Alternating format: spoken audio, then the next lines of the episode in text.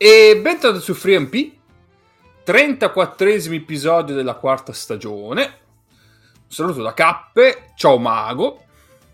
Eh, ciao da il gufo impagliato che eh, prende le sembianze di, di Mago. Che è vivo e parla sicuramente molto meglio di te, come, come dice Anacleto eh, nella spada della roccia, ma eh, siccome tocca parlare di Serie A, io faccio il gufo impagliato il fantoccio. Esatto. Ciao Egno. Eh, ciao, ciao a tutti, buona domenica a tutti. Eh, domenica in cui iniziano i playoff di Serie A e credo non ci sia nessun altro evento sportivo degno di nota. No, no, assolutamente. Anche perché eh, non, allora... c'è U- non, c'è la Formula 1 questo weekend. Sei, sei serio? Certo. Mi devo, mi devo subito alterare? Ovviamente, allora, io, io sono... Allora allora, sono mai no, stato non perché, serio. Eh, se dobbiamo, cioè, eh, qui te ne intendi di Ippica tu? Cioè, allora, eh, qui allora, è iniziata la Diamond League ieri, intanto eh, buttala lì. È quasi weekend. Poi ehm, c'è il Giro d'Italia, c'è il Giro d'Italia con una grande squadra. Nonostante... Ah no, scusami, c'è la tappa del Blockhouse. Sto eh, certo. Ah, certo. vero, ecco. no, una grande, ho una grande squadra nonostante che, che ne dica Nace eh? nonostante tutto il fango che è stato sputato sulla mia squadra e no poi boh, non so se ci sia altra ma qualcosa si trova ma tra l'altro è perfetto il tempismo Beh, ci sarà la gara 7 di NBA no? giusto vero ma quelle basket eh, e poi saranno ci saranno dei playoff del campionato greco della 2 greca, probabilmente, immagino. Ah, questo è, è, è TriMP sociale perché una volta che usciamo di domenica eh, siamo utili a voi e vi diciamo cosa guardare di sport in tv. E, ehm, tra l'altro il tempismo è perfetto perché la tappa del Blockhouse finisce, finirà intorno alle 5, presumo. Eh, gara 1 di Milano, Reggio Emilia è alle 5, quindi perfetto poi si può vedere dritti gara 1 e si passa alle altre due gara 1 ignorando totalmente quello che magari può succedere in altri, in altri momenti, in, altri, in, altre città, in altri, in altri sport. Va bene. Ah, sì. Va bene, allora... Eh, c'ho un ritorno in cuffia. No, adesso non ce l'ho più. Eh, io direi di partire subito col momento e poi facciamo un cazziatone a Nick. Vai.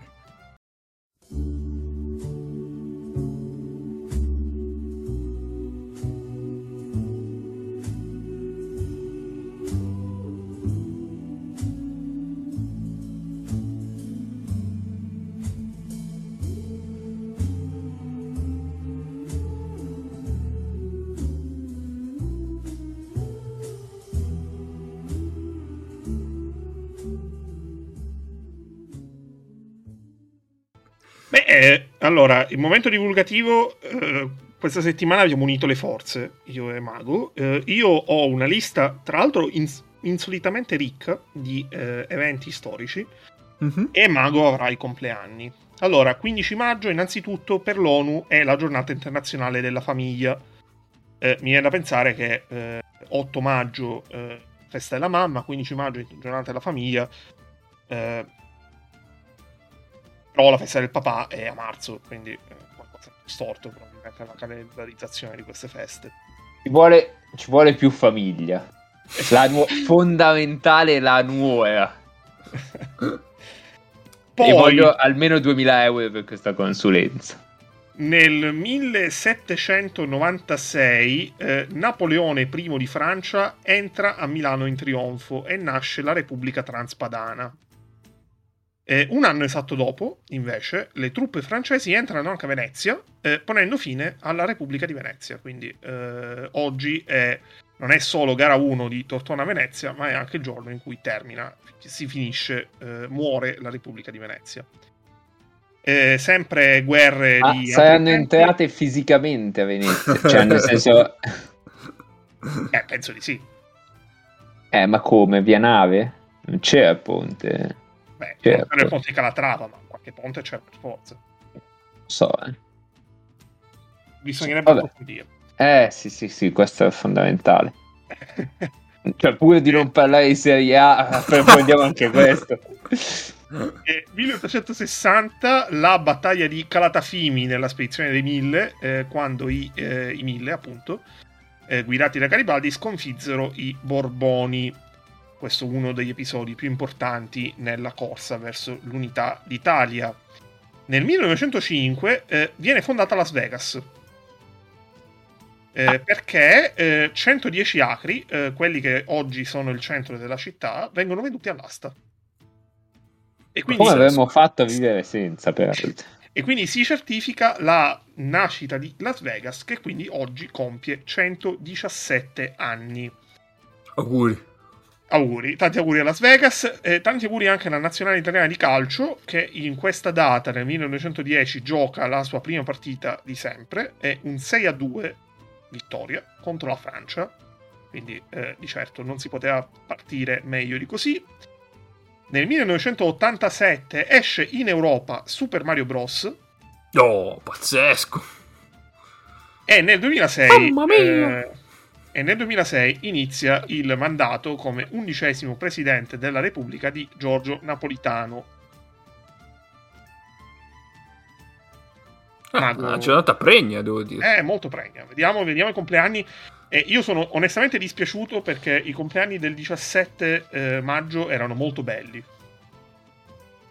Allora, io purtroppo eh, mi spiace, ma per questioni di tempi, eccetera, sono arrivato solo fino al 1939. Quindi purtroppo niente baroni tedeschi morti e ammazzati in guerra del 1500 e passa.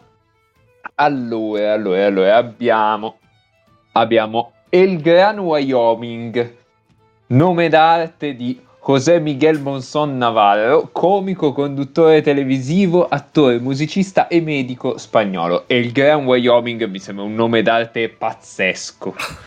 Questo, questo, è quello che condurrà Eurovision in Spagna l'anno prossimo, voglio sperare. Ma io dico anche possibile titolo. Lo segniamo. Intanto. Secondo me è possibile copertina. Secondo me anche, co- anche combo. Perché... Aspetta, aspetta, eh.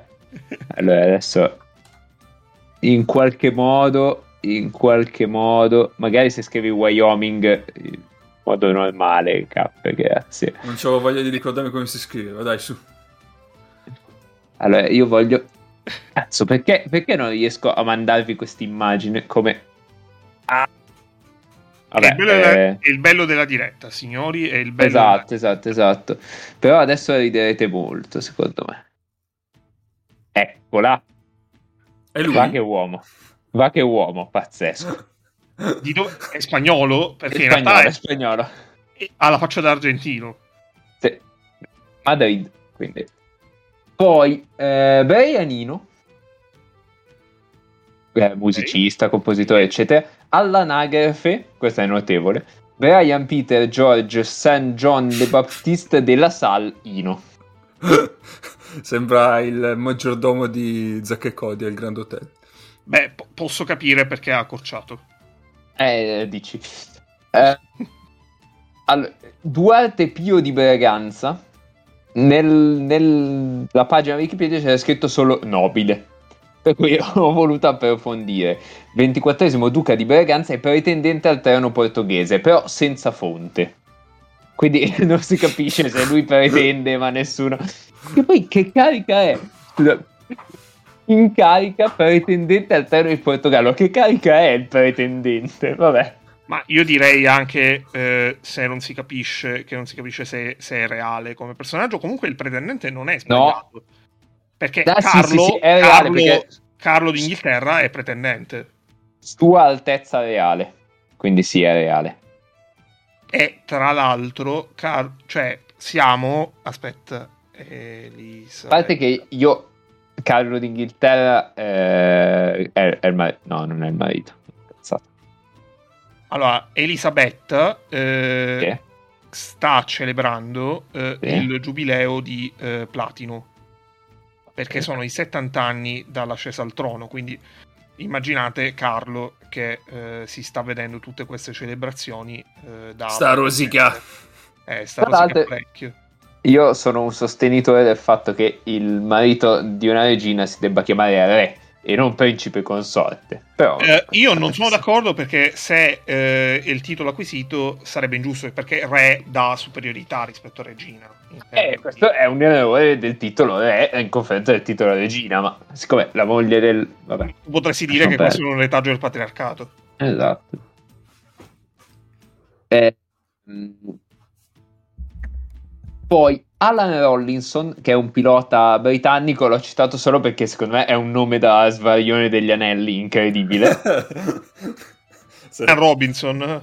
Rollinson. Ma è pure tipo da eh, insegnante di inglese in televisione. Ah, anche, anche può essere. Poi eh, un rapper finlandese. Ah no, ma è morto. Attenzione. No. Vabbè, eh, eh, no, eh, scopre adesso che è morto a, 20, a 22 anni. Vabbè, eh, MKDMSK. ha un nome che mi piaceva molto, però è, è morto. Vabbè. Andrew Pozzi, ostacolista britannico, 110 ostacoli. Vabbè, eh, questo, fa, eh, questo per l'angolo mago parla di atletica a caso. esatto. E Stanigliasova Ah. Ma eh, di quale anno? Eh, eh formalmente, formalmente 15 giorni 87, poi probabilmente Arsen Ilyasov del, dell'84, ma forse no, insomma, vabbè. Chi lo sa? Eh, Tyrese Rice. Oh. Stesso anno di, di Arsen Ilyasova, però lui vero.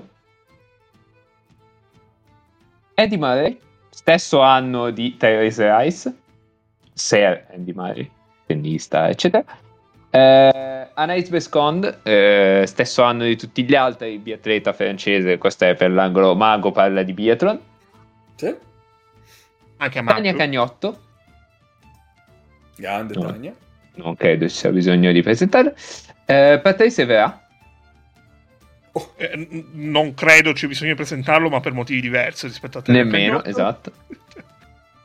Ben Wallace. Ma non Mamma quel Ben mia. Wallace. Ah, ok. ma non quel Ben Wallace, bensì Robert Ben Lobban Wallace, politico britannico. Questa era molto telefonata. Questa Peccato, peccato. Mai fregato, mai fregato. Frank De Boer. No. Quel Frank De Boer. Eh, Purtroppo quel Frank De Boer. Eh, vabbè. Poi eh, Maduri Dixit, secondo me un nome incredibile e non è un nome d'arte, è un'attrice indiana che si chiama come un gioco da tavolo, eh, ma eh, vabbè, ci tocca. Poi Rai, No, ovviamente, ma non quella Rai, eh, Rai 4? è calciatore brasiliano di ruolo centrocampista, fratello minore di Socrates. Cioè, Raimundo. Sousa Vieira de Oliveira, detto Rai. Eh, Rai. Giorgio Masterota, No! The Keeper of Inox Steel, per gli amanti del genere. Quindi lo stesso giorno sono nati Giorgio Mastrota, Andy Murray e Therese Rice. Rimas Curtinaitis. Oddio. Mazzo, che, che- che giornata pazzesca! Eh, No, non è giornata pazzesca, è che sono io che faccio i compleanni al posto di Ennio. e chiudo, chiudo fortissimo. Francesco Micciche,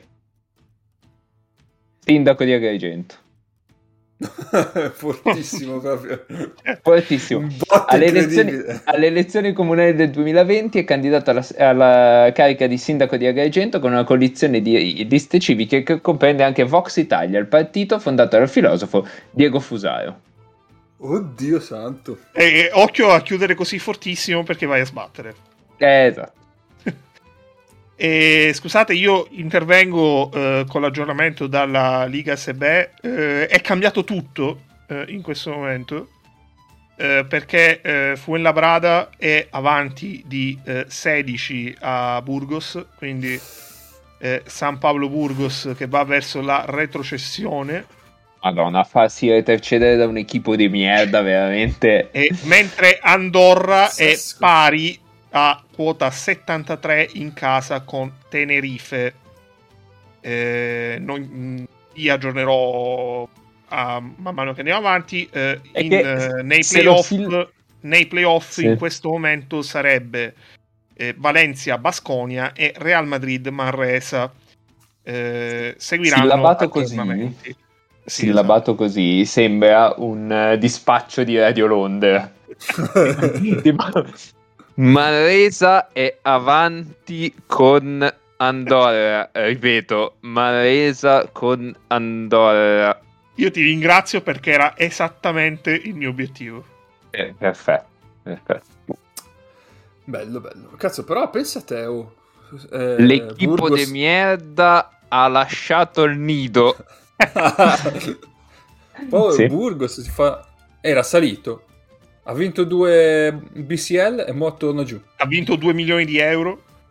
Pazzesco uno stemma incredibile.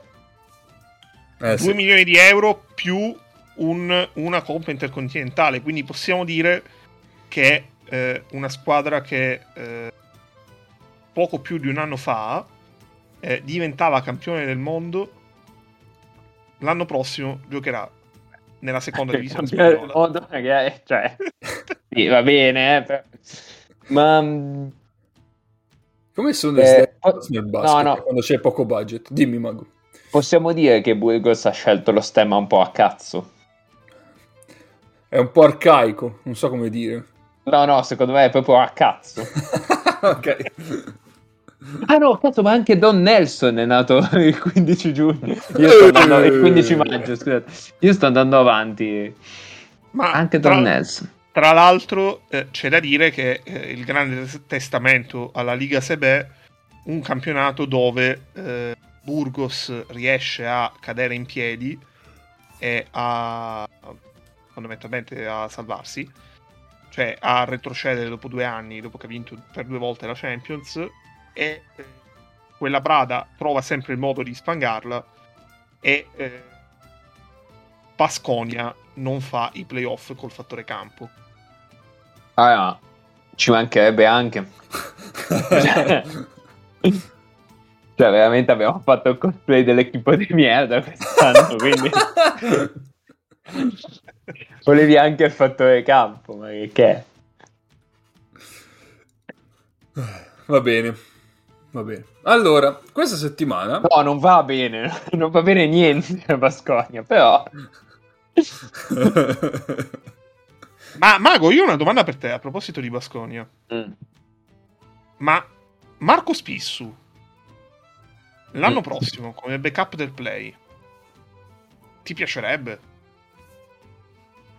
Eh, chi è il play però?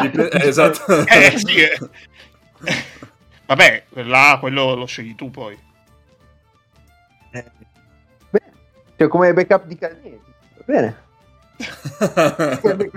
se lo scelgo io rischio sempre dietro l'angolo. È, è, una scelta tra Carnietis e Huertas, più o meno. Madonna. no, no, no. Marcelinho, Marcelinho deve, vincere il, deve vincere l'Intercontinentale, mica lascia Tenerife. Solo perché Kevin pare sia già a Milano, quindi possiamo firmare Kevin Pangos. Eh, sì, sì, sì. O come backup di Vildoso, ci piace. Beh, bello. Che bello. possono giocare anche un po' insieme. Villoza che magari diventa campione NBA quest'anno. O magari no. O magari, magari. Adesso da Come... Milwaukee. Esatto, sulla scia di Elijah Bryant. Assolutamente. Chissà, chi, chissà quale sarà il colpo ad aprile l'anno prossimo dei Bucks dopo Elijah Bryant e Luca Vildoza. E eh, potevamo fare un contest. Esatto, potevamo fare un contest su questo. Lanciamo il giocatore di Eurolega che l'anno prossimo ad aprile firmerà con i Milwaukee Bucks. Esatto, esatto. esatto. Lovegno. Andata, vinta. Fine. Deciso. La vedo un po' difficile, ma mai dire mai. Va bene, allora dicevo, questa settimana in realtà questo episodio deve uscire martedì come di consueto e sarebbe stato un episodio in cui avremmo parlato ovviamente eh, dell'avvenimento eh, di settimana che era eh, la vittoria della Virtus in Eurocup. Ma ahimè qualcuno eh, molto centrale su questo argomento si è dimenticato che stasera registravamo Infatti, no, vedi, avevamo cazzo, invitato. Avevamo dimenticato. no, avevamo invitato, avevamo invitato Baraldi, però ci ha detto no, e quindi. Anche, anche, anche. anche, Eh, e quindi abbiamo rimescolato un po' le carte. Eh, della Virtus eh, eh ne parleremo eh, settimana prossima con una puntatina extra, quando ci sarà anche Nace. Eh. Eh, oramai, se... oramai, l'altro nome non si può pronunciare. Eh no, è innominabile, innominabile. Eh, e quindi questa puntata l'anticipiamo un po', esce come, come, come potete immaginare di domenica e parliamo eh. un po' anche dei playoff italiani. Eh, per non fare il cosplay, il cosplay di spremuta d'enganci. Esatto. Un che iniziano oggi. Gestapo che ci ascolta sempre. Che, che iniziano oggi i playoff italiani, quindi siamo, abbiamo un tempismo pazzesco è, è tutto assolutamente voluto. Esatto. Assolutamente voluto. esatto, esatto, sì. esatto. Eh, ovviamente però... Come, come, avete visto dalla nel momento divulgativo, eh, l'avevamo preparato da tempo questa, questa scaletta di eventi. Assolutamente, assolutamente. Eh, e, beh, e poi concludiamo la puntata anche con una preview delle Final Four che si giocheranno da eh, giovedì a sabato di settimana eh, prossima per quelli che ci ascoltano già di domenica. Eh, niente, io quindi direi di partire dai playoff italiani. Ah. Sì, io ho un attimo un aggiornamento da Madrid, eh, Radio Madrid. Ma eh, tanto ci ascoltano domani, sono già finite queste partite. A Radio Madrid, eh, Andorra retrocede. Radio Maria. Andorra mm. perde contro Tenerife e retrocede mentre Bilbao e Betis vanno al supplementare e quindi Gran Canaria potrebbe rientrare per l'ottavo posto. Attenzione. E anche Andorra... è in onda la Santa Messa. Andorra che era un passo da fare Eurolega e eh, ASB 2, eh, devo dire che almeno uno l'ha preso, bravo. Eh... Allora, playoff italiani che partono appunto di domenica, le serie saranno eh, Milano-Reggio Emilia, eh, Brescia-Sassari, Virtus-Pesaro e Tortona-Venezia. Nell'ordine in cui l'ho detto poi si affronteranno anche nelle semifinali. Poi. Eh, quindi io direi che possiamo partire eh, da Virtus-Pesaro, presentiamo diciamo due paroline sulla, part- sulla serie e poi andiamo avanti si potrebbe, Egno, Egno sì. magari potremmo fare sto gioco in cui Dai. andiamo a, eh, come si dice, eh, debancherare un articolo.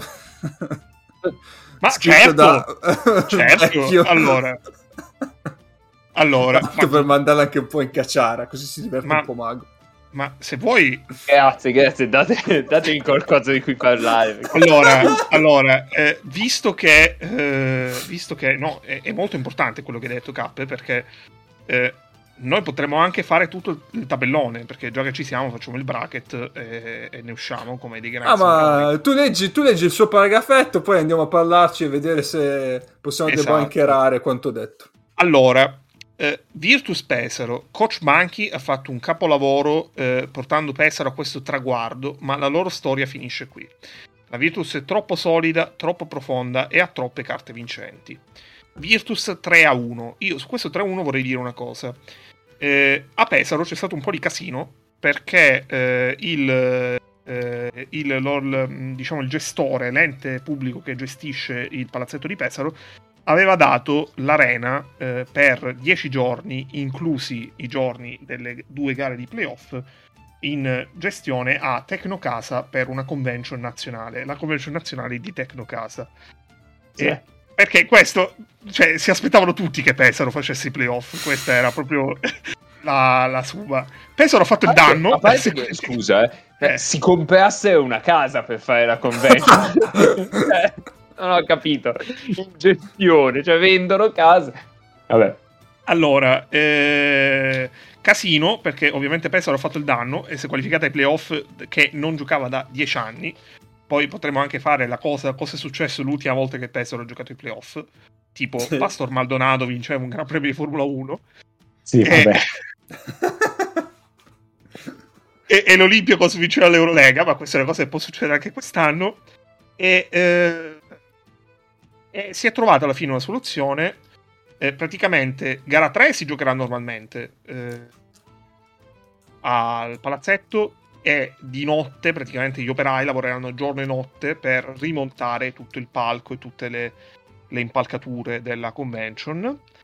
E eh, gara 4, l'eventuale gara 4, si giocherà invece del 21 il 22 maggio. Eh, ora voi dite che problema, cioè si gioca il 22 maggio e vabbè. L'eventuale gara 5, posto che ovviamente parliamo di uno scenario abbastanza i- irreale, è il 23. Si giocherebbe in back to back il 23 maggio. Ma c'è stato un anno che c'è stato un back to back i playoff o mi ricordo male? Uh, allora, uh, in Italia no.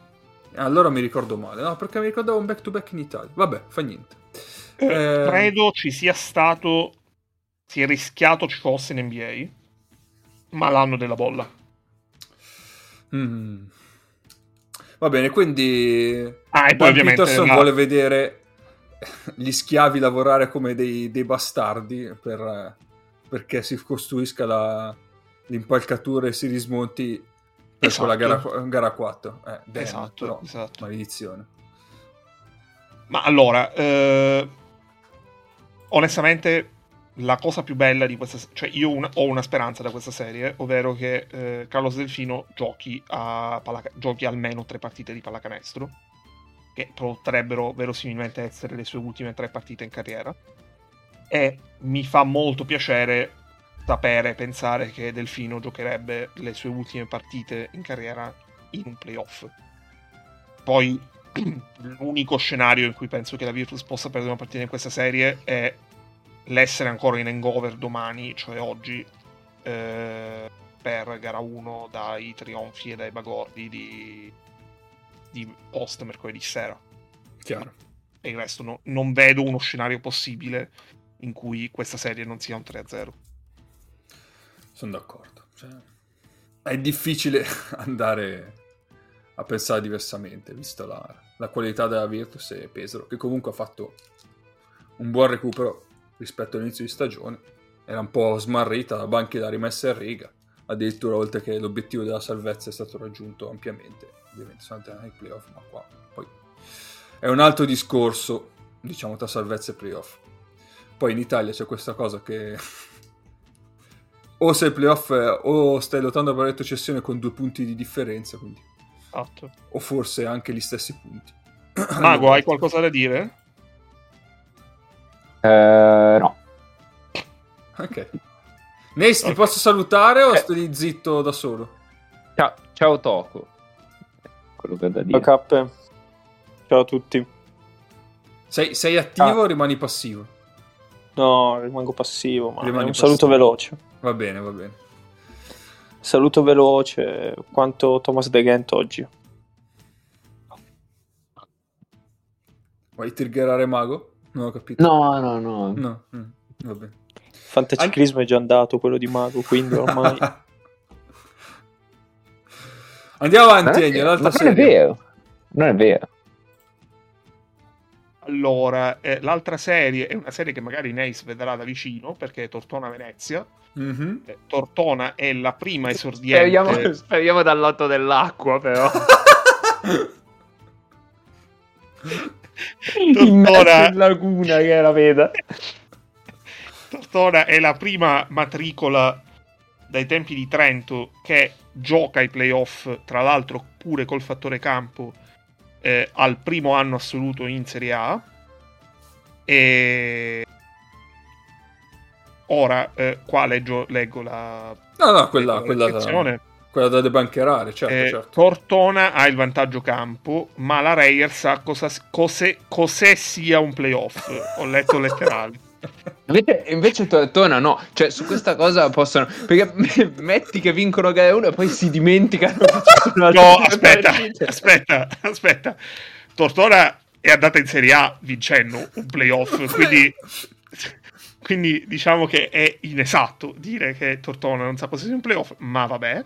Ma poi è come e... se tu, tutti i giocatori di Tortona non avessero mai giocato un playoff. Sì, tra l'altro. Una domanda per oh. la Reyer chi, mancherà, chi marcherà JP Macura un tiratore micidiale? punto di domanda. Mago, tu Stone. sai la risposta? Stone. Ok, non c'è più. Eh, non Bags. Cosa è successo a Julian Stone? No, no, c'è ancora, c'è ancora. Ah, ok. allora. Sì, però non è al meglio. Pare sia tipo Game Time and Decision per gara 1. Gara 1 che anche questa è oggi. Quindi.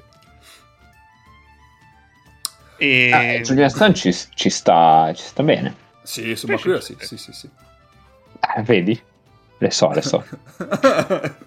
E Cappe su, su Daum. Su Daum... Eh, non è facile. Su Daum... Beh, vabbè... Vabbè, no, Dane è, è vilipendio di cadavere, probabilmente. Eh, Esatto. Eh, No, Down lo devi massacrare, cioè lo devi massacrare eh, Day dall'altra parte. eh, sì. Eh, che però il day di quest'anno eh, massacra i ferri piuttosto che Eh, in teoria. avversari. Però, eh, secondo me potrebbe essere una chiave non, non banale perché eh, portare Watt lontano dal canestro potrebbe anche generare diversi secondi possessi per Tortona. No, ma non li mettono Watt su Dane. Aspetta, Su io faccio, faccio le domande dell'uomo della stella. Ma, ma Down gioca con quattro piccoli? Ci sono a tratti che s- sì, però solitamente si va o con, cioè Tortona va più che altro Eh, con Kane o Con con Kane, eh, eh, infatti. eh. eh, non mi viene il nome, aspetta un attimo che lo recupero. Poi Canon. Canon. Ok, no. Canon. Sì, quindi comunque Dom Eh, i suoi quindi, minuti quindi non ci girerai mai, cioè a parte i quintetti orribili del Raffaele, quelli con due lunghi, eh, non ci avrei mai Kane su, cioè, mh, Watt No, su infatti, Daum. Watt, eh, Watt su Down. No, no, neanche secondo me.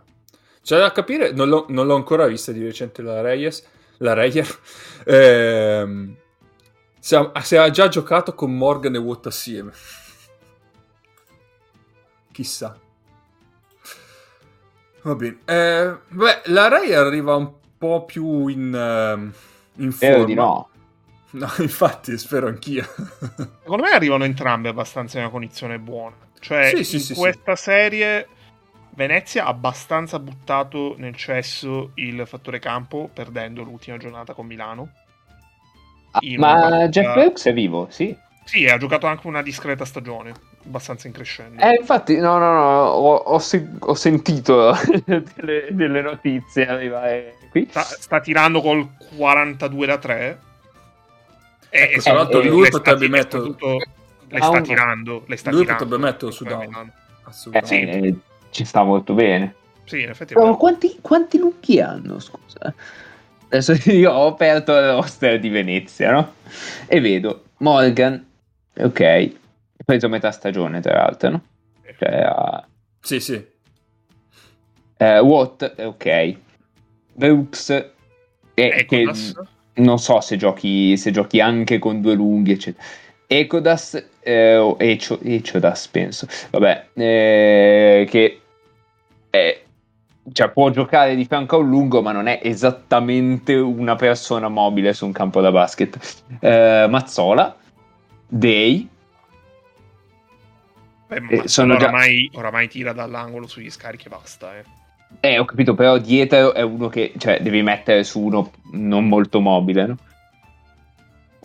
Mm, ve- Vedo, vedo tanti nomi per, per poche posizioni qua.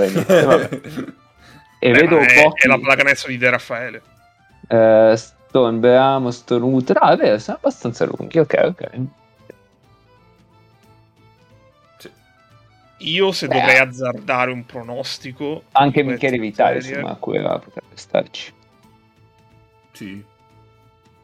Se dovrei azzardare un pronostico di questa serie, andrei sul 3 a 1 Venezia. Proprio per questa maggiore profondità. Eh, però tutta una serie di, mh, diciamo così, fragilità. Cioè, da un lato è una squadra che è molto entusiasta. Cioè, per Tortona è incredibile essere qui. E dall'altro è una squadra che eh, stanno è più volte sembrata sul punto di scoppiare. Poi non è scoppiata, ma sembra abbastanza tenuta eh, Con lo scotch. eh, con lo spago, sì. Quindi n- non ti dà grandi vibrazioni, posto che Venezia è sempre stata una squadra tremendamente fi- efficiente, ma, ma tutt'altro che bella. Quest'anno è stata anche poco efficiente e di certo non ha guadagnato in bellezza. Al netto di come la stagione gli sia cambiata in positivo con l'arrivo di Theodore. Ehm, che, che, che, è tutto dire. Che dice esatto. Che, che, è tutto dire. Eh, io starei sul 3 a 1 Venezia, anche nel caso in cui Tortona dovesse vincere gara 1. Però perché non sanno cosa playoff esatto, esatto. è sempre quella variabile lì che è terribile esatto. però nonostante questo pronostico non sarei, stupito, non sarei stupito di nessun risultato di questa serie no ci sta una serie aperta. Ce, lo vedi, ce lo vedi Ramondino che dopo dice ah bella vittoria eh, ci rivediamo domenica però in trasferta per la prossima di campionato. È la stessa situazione, la stessa faccia di quando ti dicono: Ma sai che c'è anche l'orale? Ma come c'è anche l'orale? E lui va: ma, ma, come c'è gara 2? Proprio tra l'altro che oggi interrogava, però. Tra l'altro, cioè, eh... che oggi spiegava. Sì. E come no, niente, niente, mi era, mi per... l'ho persa. Persa. No, persa. persa, persa, persa. Vabbè, persa. Oggi, oggi, abbiamo aperto tutto. Uh, oggi abbiamo aperto tutto. Eh sì, una puntata un po' così. Uh, andiamo avanti, Ennio. Leggi il prossimo paragrafetto. Di chi parla? Parliamo di Milano-Reggio Emilia. Oh, meno male. Allora, il super lavoro di Coach Kaya è play capitano Cinciarini eh, non andrà avanti. Milano non fa sconti e ha una squadra piena di veterani ben vaccinati contro lo stress di un playoff. Allora, prima dell'analizzare tecnicamente le cose scritte dal redattore di queste righe, eh, ma il capitano è, di Reggio non è Candy? Ah, questo non posso dire, però sarebbe bello se... Poi farebbe molto ridere. Aspetta, vediamo, c'è, vediamo. C'è sul, sul, sito, dovrebbe esserci. Allora, pallacanestro. Allora, io cerco su, allora, su Wikipedia, che eh, è sempre Wikipedia una fonte. no, su Wikipedia non c'è il capitano. No, infatti. Allora, aspetta un attimo. Sui tabellini c'è? Federico, mi cerchi su Wikipedia. Wikipedia 2022. Esatto, eh... Ok, perfetto. che però dal, letto, dal lato suo eh, è fuori, eh, infortunato al piede da... Beh sì, e quindi non giocava. Ah, ok, allora è stato capitano Cinciarini negli ultimi. Allora ha ragione, ha ragione, vedi. Mm, no, è asterisco. è asterisco. È asterisco. Ma sai, dopo anni a chiamarlo Capitan Cincerina a Milano, eh, ti rimane, sì, eh. ti rimane. Beh, ma è, dopo, specialmente dopo che era diventato come il capitano della Coppa Davis. Esatto, esatto. Dov'è Suti? Comunque, a me fai... Filippo fai... Volandri, Andrea Cincerina. Esatto.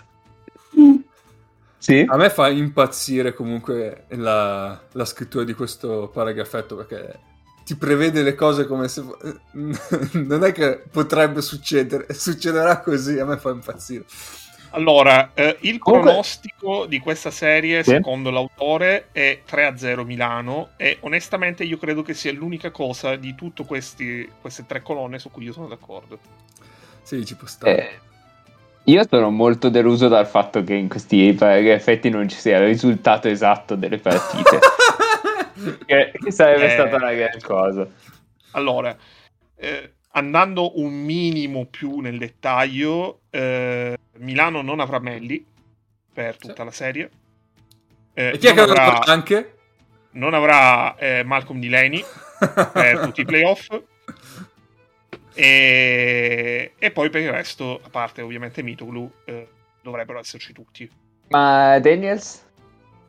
Sì, Daniels c'è. Eh, Quello è interessante dubbi, capire con chi andrà. I dubbi lato Milano sono essenzialmente due.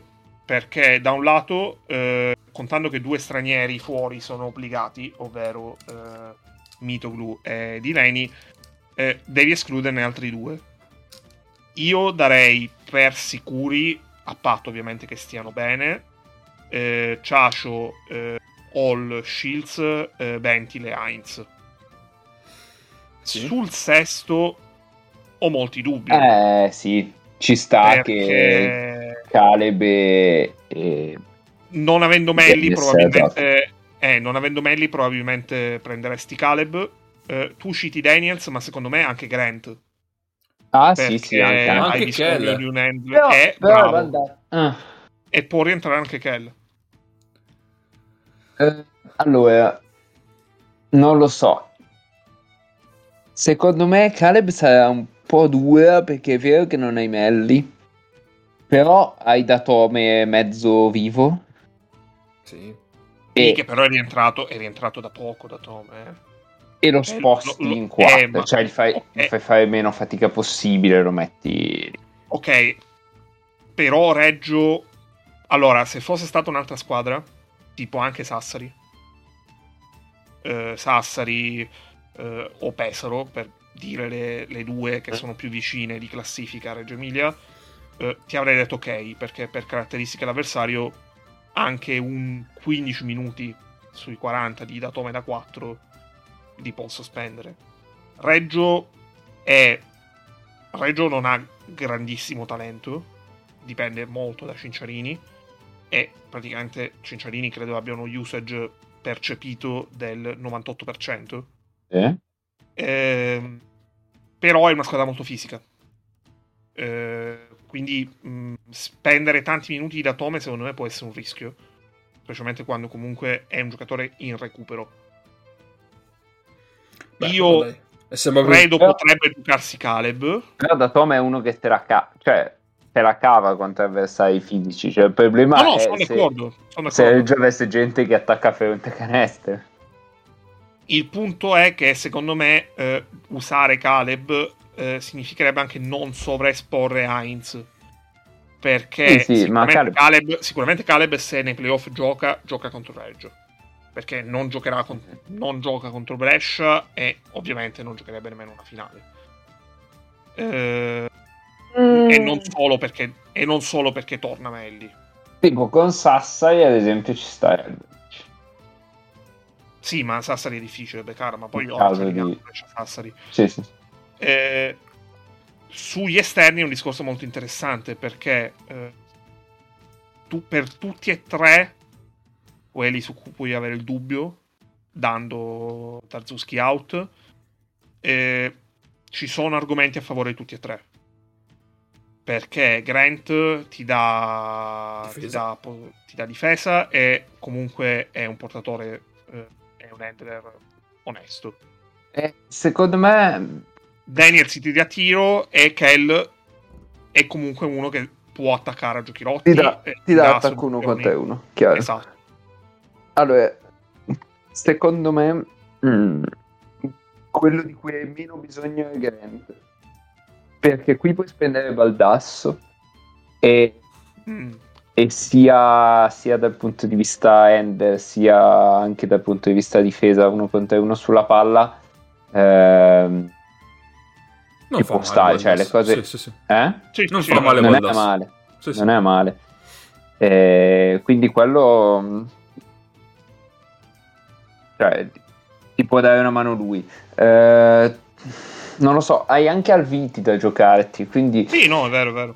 Eh, dal punto di vista di, di Daniels, ehm, non lo so perché comunque un tiratore più o meno in quella posizione lì ce l'hai e Alviti ha anche un po' più di stazza che ti permette magari di non andare troppo sotto.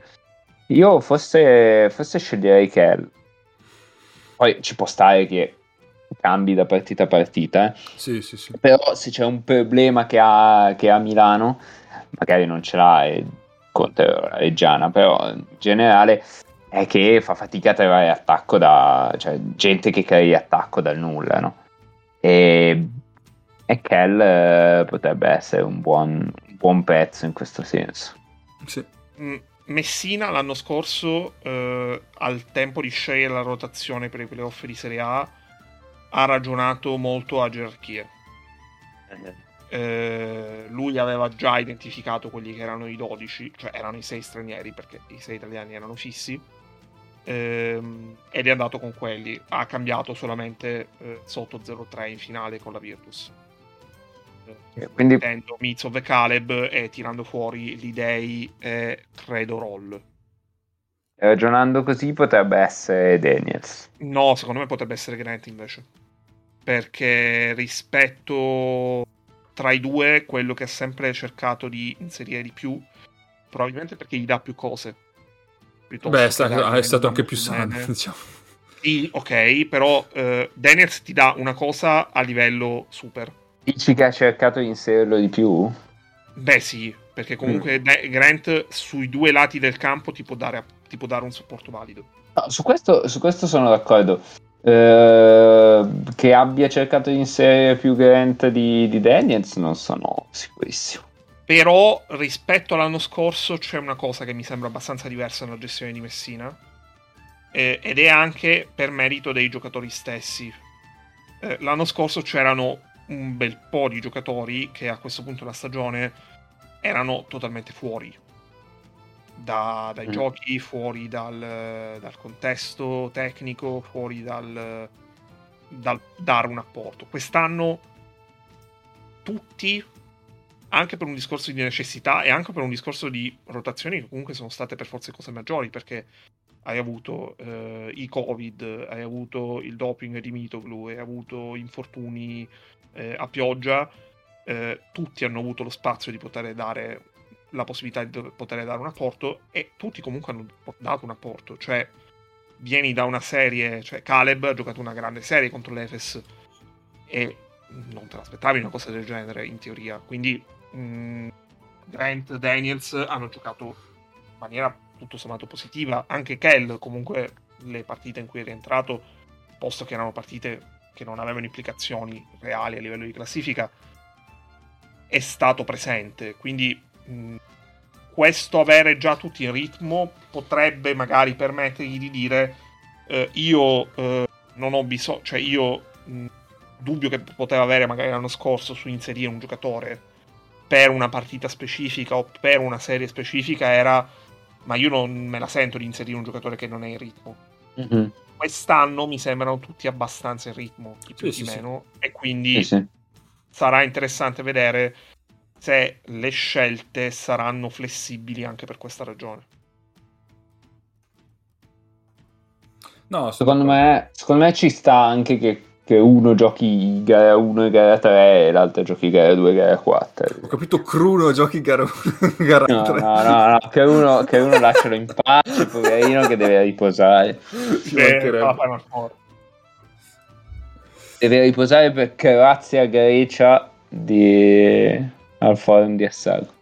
Assolutamente. E di Reggio contro Milano l'unica cosa che, è stata, che c'è da dire eh, in entrambe le partite, per quello che vale, eh, Hopkins ha fatto abbastanza quello che voleva.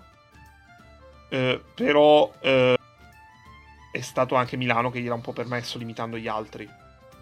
Perché dall'altra parte, per esempio, Cinciarini ha fatto numeri, ma numeri abbastanza sterili. Sezione numero non fa. Quindi, sì, eh, cioè, è una, cioè, è una serie che potrebbe finire 3-0 nonostante tutto, quindi la differenza sì, sì, è veramente ampia. Sì, sì. Eh no, certo, certo. Poi diciamo che Reggio ha fatto una bellissima stagione, però... Sì, sì, per carità. Cioè, comunque andare lontano in una coppa eh, per quanto di livello medio e, e, fare i playoff... Eh, no. Sì, sì, stagione super, super, super. Però adesso si ritrova davanti a una squadra un po' diversa, diciamo. Ecco, tutto lì. Niente, quindi sì, eh, il discorso rotazione è sicuramente interessante per Milano. Va bene, andiamo quindi all'ultima serie che è Brescia-Sassari. E qua c'è da dire, prima di leggere il paragrafetto, che forse, cioè senza il forse, a Brescia gli è data un po' di sfiga perché in una stagione in cui ha ha dimostrato di essere una, una, buona, buonissima squadra per come l'hanno costruita durante l'estate, si è ritrovata a dover affrontare una delle squadre più in forma del momento. Quindi un po', un po di sfiga. Un mese fa questa serie finiva 3-0. Eh, infatti, adesso no, eh, quindi ti gira un po' le balle. Eh sì, abbastanza. Ma sentiamo un allora, po' cosa da dire. Eh, attenzione, infatti, attenzione eh. anche qui. Eh, Sassari ha ripreso il duttile Bilan, un lungo multidimensionale. No, Vabbè. guarda, su multidimensionale l'ho, l'ho letto mentre Cappe parlava e stavo per esplodere. Io, io vorrei capire... Nel senso che è in 3D. okay. No, sai perché adesso c'è uscito Doctor Strange, si parla di multiverso, eh, queste cose qua, quindi c'è, c'è Milan multidimensionale. Mm. Ah, non lo so, magari fa delle frittate buonissime, magari, no? Immagino, cioè è l'unica cosa che mi possa venire in mente. Sono, sono molto perplesso.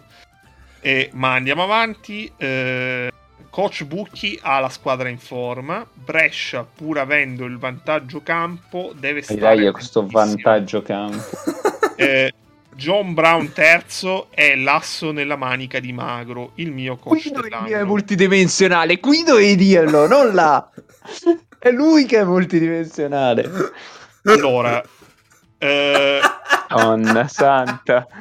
Allora, partiamo, partiamo, da una cosa che eh, Brescia è la squadra in assoluto. Eh, ogni anno, quando ci sono i premi di Serie A, eh, è come se ci fosse una convergenza dei votanti verso una squadra, la squadra Feel Good, eh, che è quella è la squadra che prende tutti i premi.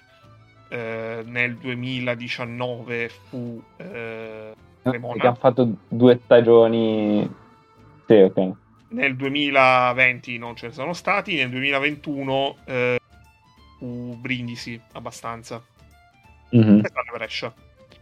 Eh, Brescia ha l'MVP, ah. ha l'allenatore dell'anno, ha il miglior giocatore italiano, che è la stessa persona dell'MVP, e ha il miglior dirigente.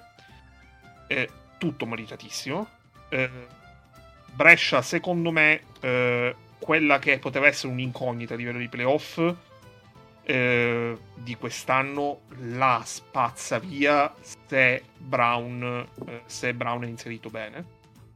Eh, perché Brescia è una squadra che è abbastanza ampia di rotazione, comunque ha nove giocatori che contribuiscono in maniera più che attiva a quelle che sono, quelle che sono le partite. Eh, ma è anche vero che eh, non è abituata a giocare ogni tre giorni perché non ha fatto coppe quest'anno e insieme a Tortona e Pesaro è l'unica squadra dei playoff che non ha fatto coppe. Ehm, inserire Brown, che è un giocatore che le coppe le ha fatte, e, eh, però gli permette anche di eh, poter votare tra gli stranieri del reparto lunghi e eh, aggiungere comunque maggior privilegiare quello che può essere ma- magari eh, il ritmo di certi giocatori e soprattutto avere Brown nei playoff eh, ti sposta, ti può spostare se è un giocatore abbastanza inserito. È una serie che secondo me può essere molto interessante. Eh, eh secondo me è la serie più interessante. Sì, perché comunque, cioè, Tortona Venezia magari è pure equilibrata, però ha meno motivi di interesse tendenzialmente. Però c'è Venezia, c'è una Venezia nel mezzo. Esatto. E qui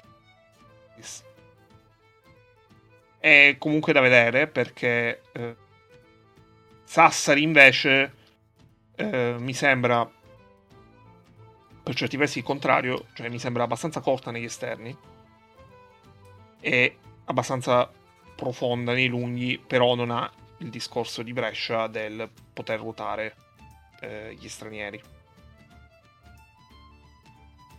Sì.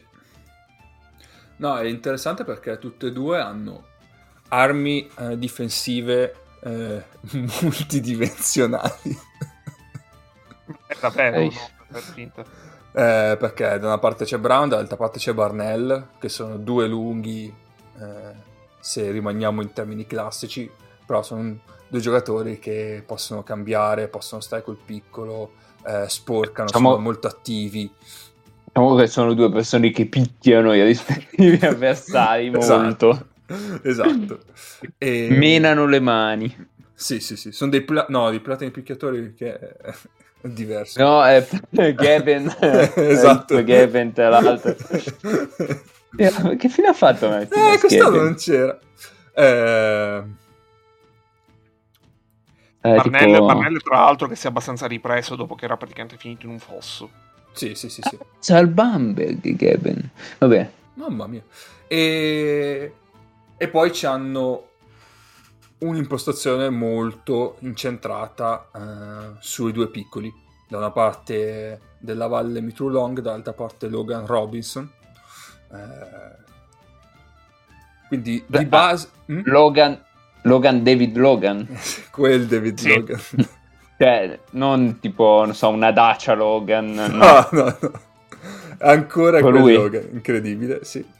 Ma ha tirato a lucido, eh. Cioè, pazzesco. Ah, la testa, dici? Anche, soprattutto quella. La, pela- la pelata, la pelata. pelata. esatto. Okay. eh, quindi di base l'obiettivo principale delle due squadre è fermare un po' eh, i loro due. No, i, i loro due esterni, i, i, i due esterni avversari.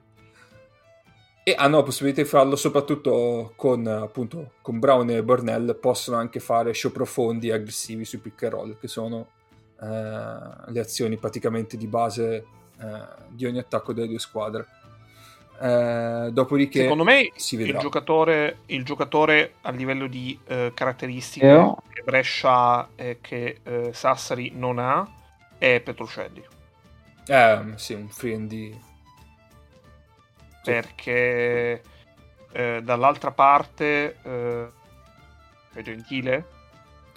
Sì, no, non ce l'ha un giocatore del genere. Eh, quindi è comunque eh, può fare molto la differenza. Ecco, se Petrucelli ha una, ha una bella serie, mm, secondo me Brescia la vince anche comoda. Se invece Sassari riesce a trovare una contromisura a questo, eh, potrebbe essere molto più equilibrata di quanto non possa lasciar presagire una serie tra la terza e la sesta. Sì. Comunque c'è una differenza anche a livello di classifica. C'è stata una differenza nel corso di questa stagione. Però, Cappe, dici, mm. sì, sì, sì. Cioè, io sono d'accordo sul paragone Brown-Burnell. Eh, mm-hmm. Secondo me ci sta e tutto quanto. Eh, problema è che secondo me Bernal difficilmente difende il bloccante di Brescia, no? Cioè, perché... quello, quello, è vero, sì, quello è vero. Mm, sì. Perché c'è in campo Bilan. Sì, quindi cercheranno di coinvolgere Bilan piuttosto. Eh, cercano di mettere in mezzo Bilan. Eh, quindi a quel punto magari darò, darò più un attimo, non lo sì. so, perché il sì, sì, della Valle eh, non so se, se, sia una grande idea da fare. Ehm Dall'altra parte invece è proprio Bilan il giocatore che forse manca a Brescia, cioè manca un corpo da metterci sopra. Ehm... Burns? Eh, Burns, però Burns è piccolo, eh. Mm. Sì, Bilan è uno che ti prende eh. sportellate davanti. Eh, sì. Cioè, Bilan è uno a cui a cui puoi anche dare palla in post basso contro una situazione così e, e per puntare sempre lì. O comunque anche il movimento è uno che, che chiude molto più in alto di tutti, di tutti i lunghi di, di, Brescia. Detto questo, non è facile dargli la palla perché c'è, c'è sempre John Brown che ti salta addosso sulla linea di passaggio. Sì. Ah, bisogna capire. Secondo appunto... me, sì. eh, finisci, finisci. Eh, secondo me, quest- questa differenza, cioè, permettendo che, che, non ne so una mazza, però vedendola, vedendola così, questa, questa differenza di, come dire, di strutture della squadra è la cosa più interessante, perché sono due squadre con, con questa caratteristica nello specifico molto diversa. E quindi forse da chi vince questo, questo uno contro uno eh, si può capire molto, no? Magari Bilan eh, viene massacrato sui pick and roll e non, non, può mettere piede in campo, magari John Brown deve fare due falli subito perché Bilan lo attacca uno contro uno. Chiaro, ci sta. E basta. Questi sì, sicuramente questa qua è la serie più interessante, sia a livello tattico appunto, ma è anche anche per come arrivano le due squadre, sono due squadre mm-hmm. che arrivano entrambe in forma e quant'altro, quindi sicuramente la serie da seguire più assiduamente. Va bene. Poi, Dimmi. poi chiedo, vogliamo anche parlare delle semifinali, anche se non sappiamo il risultato dei quarti? Perché il, l'esimio Dan parla anche delle semifinali e, e inizia a discutere degli accoppiamenti delle semifinali, però...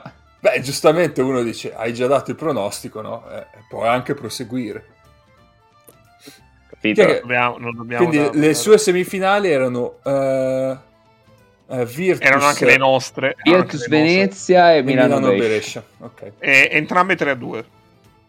Entrambe eh, tanto nostre, nostre lo dici tu perché io non, non mi azzardo a fare nessun, nessun allora no, leggiamo le descrizioni a questo punto le leggeremo pure per eh beh, certo. allora eh, coach Scariolo ha battuto la Reyer 5 volte su 5 quest'anno ma quella striscia salterà per aria qui eh, la Reyer di coach De Raffaele ha diverse frecce da scagliare a partire da Tonut uno che parla poco e fa molto chi lo marcherà?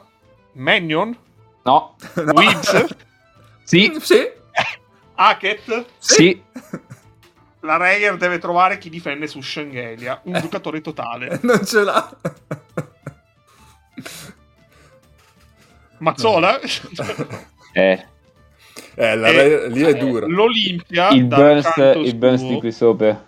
Cioè, scusate, il burst di qui sopra. L'Olimpia, dal canto suo, avrà una, betta, una bella gatta da pelare Brescia ha diversi ex, Moss della Valle Burns. Ma che cazzo Coach Messina però non teme nessuno perché ha un leader come Melli, un tiratore come Datome e un'anguilla in attacco come Shields che stende ogni difesa. Io, io anguilla a un giocatore non l'avevo mai sentito dire. Boom! Via come un'anguilla! Esatto. E finale eh, Virtus Bologna Milano 3 a 4 mostro. Io, Cap, ti propongo un'anguilla come, come immagine di copertina della... Tra l'altro, scusa, eh, cioè, però dare dell'anguilla a una persona non mi sembra una bella cosa. Cioè, sono no, io propongo, io propongo, io propongo, io propongo un'anguilla con la testa di Shields. No, troppe, troppe, troppe. Non ce la faccio eh. a mettere la testa di uno dei miei giocatori preferiti su un'anguilla. Mi dispiace. E allora metti una maglia col 31. Io sto, sto, immaginando, sto immaginando il meme del pinguino e l'elefante. non Shields è un'anguilla. Vabbè. Allora, allora, allora, allora. Sì, eh, finale. È chiaro, mm-hmm. pronostico contro pronostico. La Virtus ha il fattore campo, quindi non ha il vantaggio campo, ha il fattore campo due killer come Teodosic e Bellinelli e l'entusiasmo per la vittoria in Eurocup. L'anno scorso l'Olimpia è stata l'ombra di se stessa in finale 0-4 contro la Virtus. Quest'anno, senza le Final Four di Eurolega, ha avuto più tempo per ricaricare le pile. Sarà battaglia anche tra i due allenatori di grido, ma saranno i giocatori in campo a decidere. Domande. Hackett può marcare Rodriguez? Sì. ma, sei, ma sei serio? Vaffanculo! Vabbè. Tanto e... io ti ho mandato un'anguilla. Aiz, Aiz può marcare Schengelia? No, non lo fa. Cazzo sì, sì, ma no. ma abbiamo il miglior, te, il bello, miglior difensore bello, di Schengelia. No. Già te puoi marcare Bentil. Questa mi ha fatto molto ridere. Qua è aperto tutto, eh. cioè... questo, questo, mi ha fatto molto ridere. Ma come no, grandi allora, posso spiegare, posso provare a spiegarla? Sì. sì. Allora, quando Milano toglie Heinz, va con Melli Bentil. Ok. Sì. Ok, e a quel punto apre il campo. Apre tutto. Apre tutto. E a quel punto uno dei lunghi della Virtus deve uscire, cioè se c'è gente in campo deve difendere su uno dei due. Ora, se lo mette su Melli, l'altro lungo, eh, vabbè, se è Schengelia, eh, vabbè, è un giocatore totale, però se, se non è Schengelia, o, o, anche se è Schengelia, forse può subire un po' la fisicità di Bentila rimbalzo. Se invece non vuoi subire la fisicità di Bentila rimbalzo, eh, metti c'hai te su Bentil, però a quel punto deve uscire soprattutto negli angoli sulle, sulle ricezioni di Bentil. Chiaro. Eh, ma eh, sarà, decis- sarà decisa, sarà decisa, non decisiva. Ah, quindi fino, adesso, fino adesso abbiamo scherzato. è l'ultima giocata di gara 7 con un ribalzo difensivo. no, lo, prenderà, lo prenderà l'MVP della finale, Nick Melli, una roccia. No, vabbè. Io questo, non me la ricordavo questo pezzo.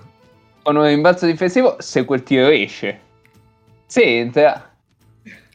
Eh, però non Va bene, io eh, vorrei darvi anche un po' Benelli. di annotazioni, annotazioni statistiche. Eh, Ettore Messina vincendo almeno una partita delle semifinali playoff supererebbe Simone Pianigiani come l'allenatore con più vittorie nei playoff scudetto. Eh, Pianigiani però da parte sua ha una percentuale di vittorie che è abbastanza imbattibile perché è l'83%. Mm. Eh, in classifica, eh, la classifica dice eh, Pianigiani, Messina, Recalcati, Repescia, Peterson, Bianchini, eh, Bucci, Bucchi, D'Antoni, Tanievic, Scanzi, non Andrea, Ci mancherebbe. eh, De Raffaele, Scariolo, Banchi. Però una bella classifica. Eh, Maurizio Buscaia ha 20 vittorie, appena davanti a Andrea Trinchieri. Va bene. Beh, poi in realtà su Virtus Milano ne abbiamo già parlato un po' di tempo fa. Degli Ah no, scusatemi, in compenso Ergin Ah. Ataman da parte sua Mm. eh, ha solamente 6 vittorie per un Ah. 50% di, di, di, di- eh, un 50, un record del 50% e dietro perfino a tale Zelimir Obradovic che di vittorie ne ha 8 eh, su 16, quindi anche lui 50% e a un tale David Blatt che invece di vittorie ne ha 9 Pazzesco. Ha con, scudetto, con- no? su tre, sì, su esatto, con Treviso, 9 eh, su 13 Quindi sono partite, tutte quell'anno lì. 69. eh, sì, forse sì. 3, 3, 3. Eh. Sì. sì, sì, sì. Va bene, dicevo, per Milano e Virtus in realtà abbiamo già parlato un po' di tempo fa degli accoppiamenti. Poi nel caso, Sì, sì, ma poi nel caso succederà, ne riparleremo ovviamente. Quindi...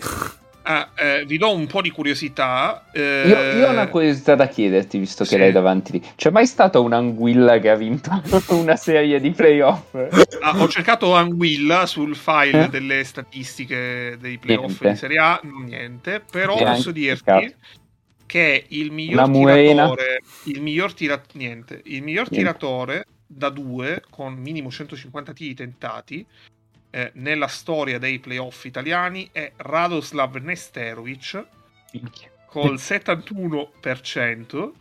Eh, in top 10 ci sono anche eh, Bome Caleb, Pace Mannion e eh, Davide Pascolo.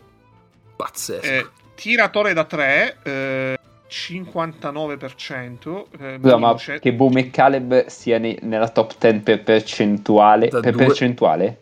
sì. Da due non ha alcun senso. Cioè, è una roba. Unghi. 64%.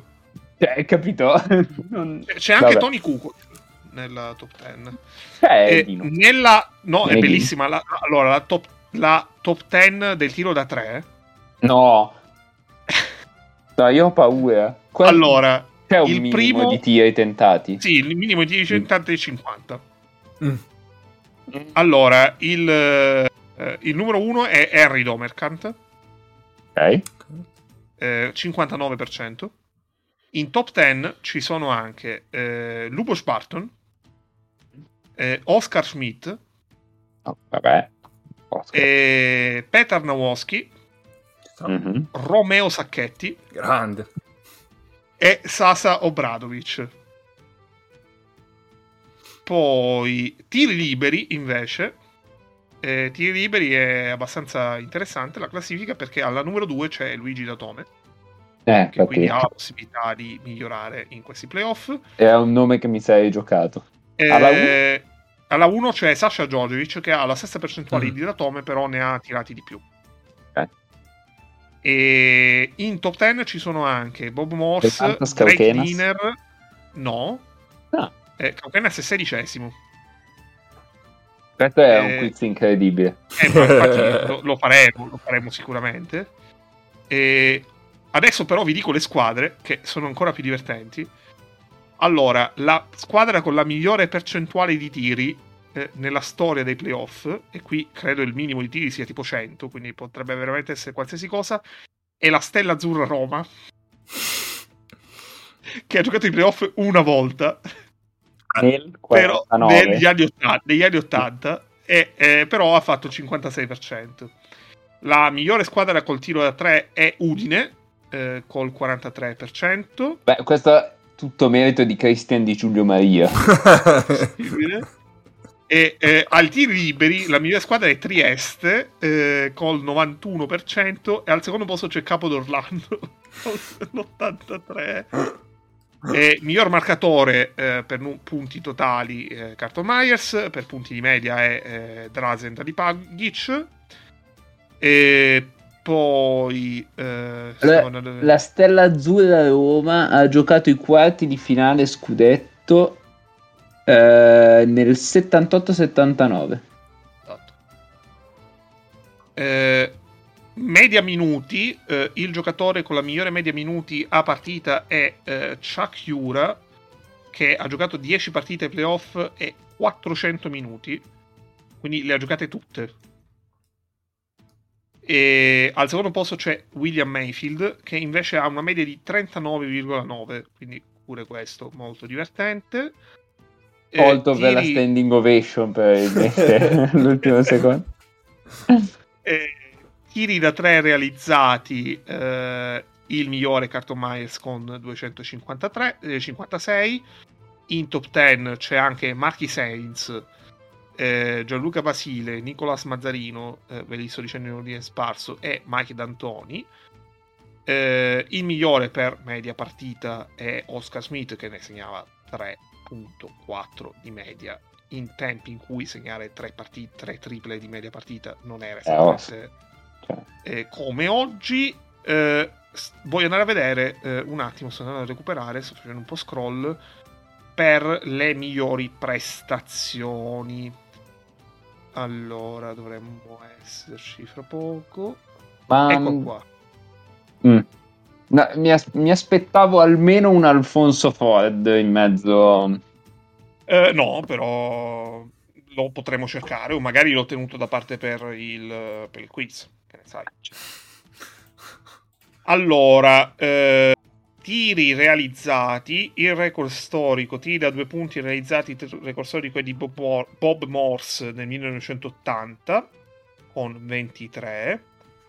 Eh, la migliore percentuale 10 su 10 di Emilio Kovacic nel 2002, eh, Emilio Kovacic della Fortitudo Bologna mentre la migliore percentuale da 3 è 8 su 8 di David Rivers, eh, sempre nella Fortitudo, nelle finali del 98. Eh, rimbalzi eh, il migliore Charles Shackelford eh, di Caserta nel 91, 29 rimbalzi, mentre in finale il miglior dato in assoluto è eh, Shane Laval nella finale tra Sassari e Reggio Emilia stoppate, il record in una finale è di Andrea Bargnani, 6 eh, stoppate. Eh, Andrea Bargnani che tra l'altro era in parterre Virtus Bursaspor e quindi ci ha ricordato di es- essere ancora vivo in mezzo a noi. Eh, assist, eh, e questo è un record che secondo me salta un po' a gara 2 di eh, questo primo turno perché è un record condiviso tra Gianmarco Pozzecco e eh, Andrea Cinciarini, 12 eh, io credo che di partite sopra i 12 assist Cinciarini in questa stagione, contando anche l'Europe Cup, ne abbia fatte più di 12. Tu dici, dici, che salta in una partita in cui sono presenti sia Gianmarco Pozzecco che Andrea Cinciarini. esatto. E se volete vi posso anche dire eh, record spettatori eh, che è 14.348 eh, gara 1 di finale dell'83 tra Roma e Milano. Questo è un record che eh, quasi certamente, a meno di particolari colpi di scena in questi playoff non verrà battuto, è assai possibile venga battuto, è già stato battuto nella finale di Eurocup, il record invece del maggiore incasso, che è 418.062 euro, gara 3 di finale del 2001 tra Virtus e Fortitudo. Eh, il, eh, Casualmente a Bologna fanno pagare i biglietti così tanto. Esatto.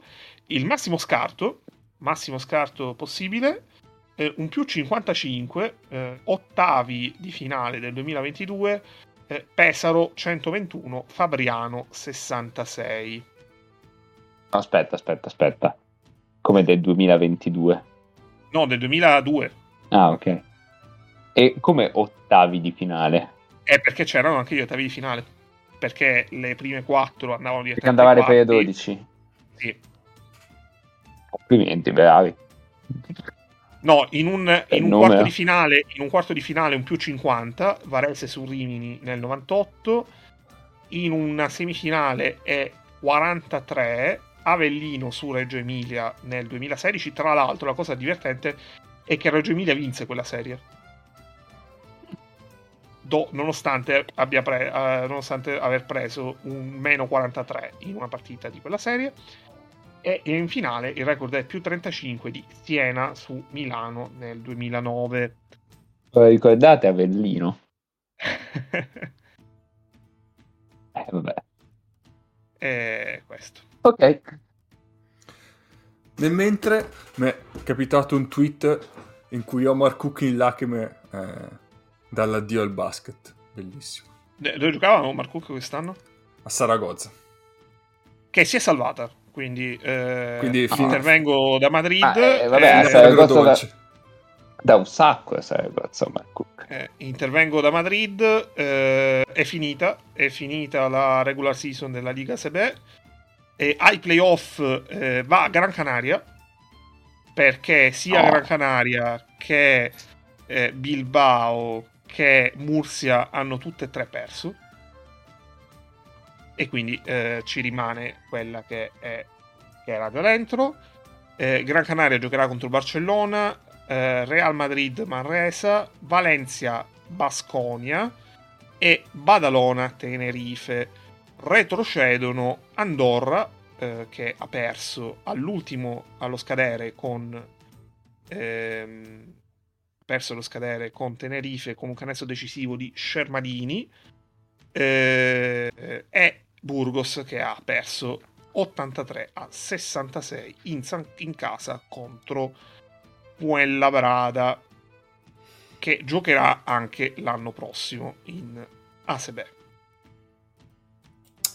Va bene. Allora, è giunto il momento di chiudere eh, la parte dedicata alle, ai campionati nazionali e di passare a quelli internazionali, ovvero l'Eurolega perché le Final Four si disputeranno tra eh, giovedì, eh, mi ricordo mai, giovedì 19 e sabato 21. Eh... Quindi è la finale di sabato? Sì, da quest'anno la finale di sabato. Sì, sì, sì. E non c'è più ma... Ah no, c'è, c'è. Che cazzo dico? La finale del terzo quarto. C'è ancora il terzo quarto. Quindi Vabbè, direi... a me non cambia niente, la guardavo prima, non la guardo adesso. Quella pure io, però... Eh. Eh, Cap, scusa un secondo, ti invito a riaprire un secondo al volo la mh, mm, finestra dedicata ai campionati nazionali perché Daphne Daphne ha vinto una partita, quindi è 1-27. E dai! Ed è quindi quattordicesima, penultima perché Loica Snapflew ha fatto peggio, è 1.27 anche lei, ma eh, Loica Snapflew è, No. È meno 1125 di differenza canestri, mentre Daphne Daphne è solo meno 937. Direi sicura del penultimo posto, dai. Notevole. Ma Chissà come... se però retrocede uno o due. È meno 1000 in una stagione, cioè a subire 2700 punti a farne 1600.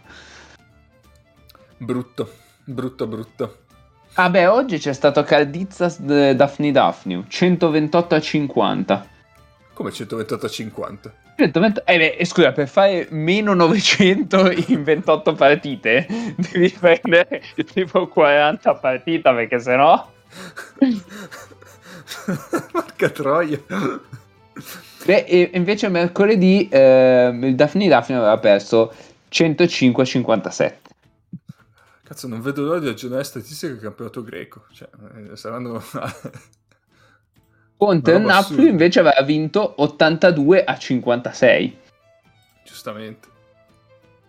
Vabbè, io non, non ho parole. Bello, tutto molto bello, dai. Allora, dicevo appunto, si giocheranno le Final Four, quindi andiamo un po' a parlare delle due semifinali. Eh, 18, si giocheranno tra giovedì e venerdì. Alle 18 Scusa? di sabato. No, no, tutte giovedì. Scusa, sì, tutte e due giovedì. Sì, sì, sì, alle sì. 18 di sabato Olympiacos Efes. Alle 20... Cioè, di giovedì. Alle 21, sempre di giovedì, eh, il classico. Ok. Va bene, quindi io direi di partire da Barcellona Real. Mm. Tra l'altro, classico che sarà in contemporanea con eh, gara 3 dei playoff di Serie A. Eh, non lo so cosa guardare. Sarà complesso. Sarà complesso. Allora, eh, Barcellona che arriva in formissima, vista la serie col Bayern, mentre il Real tutto sommato, eh, anche per, diciamo, non solo per meriti suoi, è arrivata con un, come sappiamo, con un 3-0. Però, cioè, noi possiamo dire tutto quello che vogliamo, però carta forbice sasso. Esatto, Mago, volevo arrivare lì, eh, però eh, ci sono da eh no, tener conto di teoremi. Eh, eh, sì.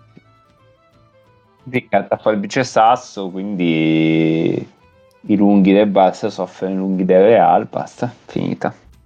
Andata. Finisce così la cavalcata trionfale Barcellona. Esatto. Dovremmo dirla alla Peterson. Tipo, purtroppo la cavalcata del Barcellona non continua oltre. Come se fosse già successo. Esatto. Eh, Yabusele eh, in post massacra. Chi lo marcherà? esatto, chi lo marcherà? No, aspetta, deve essere una cosa un po' random. Eh, vediamo, vediamo, vediamo. Eh, Exum. Eh, bravo, Exum. Può chi marcare... tipo sì. Yul può marcare Exum? Vabbè, eh, no, parliamo, parliamo di cose serie. Ce la faccio. Iniziamo da, da Oli Efes. Io allora. lo fa... Cioè, cose non è che le ha scritte sul suo blog come altri illustri pensatori di basket del 2022. Cioè, sul, sulla gazzetta, vabbè. No, no, parliamo di Bassa Real. È impazzire. Mago, vuoi dirci qualcosa? Eh, vuoi approfondire il teorema? Allora, no, vabbè, eh, la questione... la questione... Mh... Mm, aspetta, adesso ho rimosso. No, Barça, Barça Real i lunghi del Real eh, soffrono i lunghi del Barça, questo è il teorema corretto, perché i lunghi del, del Barça possono tirare do- subito dopo il blocco, no? si aprono e tirano sì. e, e, quindi i vari Tavares e Poirier devono uscire su quella situazione lì, che sia di Shanley e che sia di Davis. Eh, quindi questa secondo me è la prima questione importante. Eh, poi c'è una seconda questione abbastanza importante che è sostanzialmente quanto Yabusele riuscirà a menare Mirotic. Cioè, eh, Yabusele o Deck, forse, ci può anche stare Deck secondo me su Mirotic. Sì. Eh, lì, lì, dipende qu- quanto possono essere fisici su, su Mirotic, quanto il metodo arbitrale permette anche quello e se, se, lo prendono perché poi ogni tanto quando Miretic si mette a ricevere i consegnati in uscita dai blocchi è un problema un po' per tutti. Um, dall'altro lato non lo so se un quintetto un eventuale quintetto Yabusele deck possa essere difeso con Aids su Yabusele e Miretic su deck. Non mi dispiacerebbe però, però, non lo so. Un po', un po fantasioso. Eh, l'apporto di Curry cioè, ovviamente è fondamentale perché Perché potrebbe essere contro Rudy e quindi potrebbe toglierlo un po' dal campo, no? Se, se inizia a ricevere dei blocchi per delle uscite Rudy non gli sta dietro. Sì. Eh, però poi... Kiewicz mm-hmm. non è sembrato in... in forma. Eh, esatto, cioè, sì. ge- cioè, proprio in generale si è visto nella serie col Bayern come senza Kiewicz poi il Barcellona faticasse un po' di più in attacco. Eh sì, perché Abrines um, è in un momento complesso, diciamo. Kiewicz è più o meno l'unico tiratore che hanno sul, sul perimetro, no? Perché poi anche Calates non è un tiratore non è esattamente un tiratore, la Previta è uno che sì, da palleggio può tirare, ma non è uno mortifero così. Eh, Sub stesso non ha una grande meccanica di tiro, Yokubaitis non è molto affidabile, Mirtic si fa tutto, però, però hanno bisogno di un tiratore. Che poi è un tiratore dinamico, uno che si muove sul, nel campo, prende blocchi, quindi comunque genera un movimento difensivo. Sì, sì, gen- mm, genera attacco, genera vantaggi sì. per il suo movimento, chiaro. Esatto, anche cioè... per i bloccanti o, o per il palleggiatore che, che, comunque trova degli spazi aperti da, da questi movimenti. Esatto, la, la, la famosa gravità. Sì. Quindi quella è appunto importante, eh, come si è visto col Byron. Eh, Chiuic sia fondamentale quindi se mm. viene meno fa più fatica e diciamo che il Real è anche un po' più attrezzato rispetto al Bayern dal punto di vista difensivo. Quindi a maggior ragione eh, mi immagino un Barcellona che faccia fatica nel caso venisse meno Chiuric dici?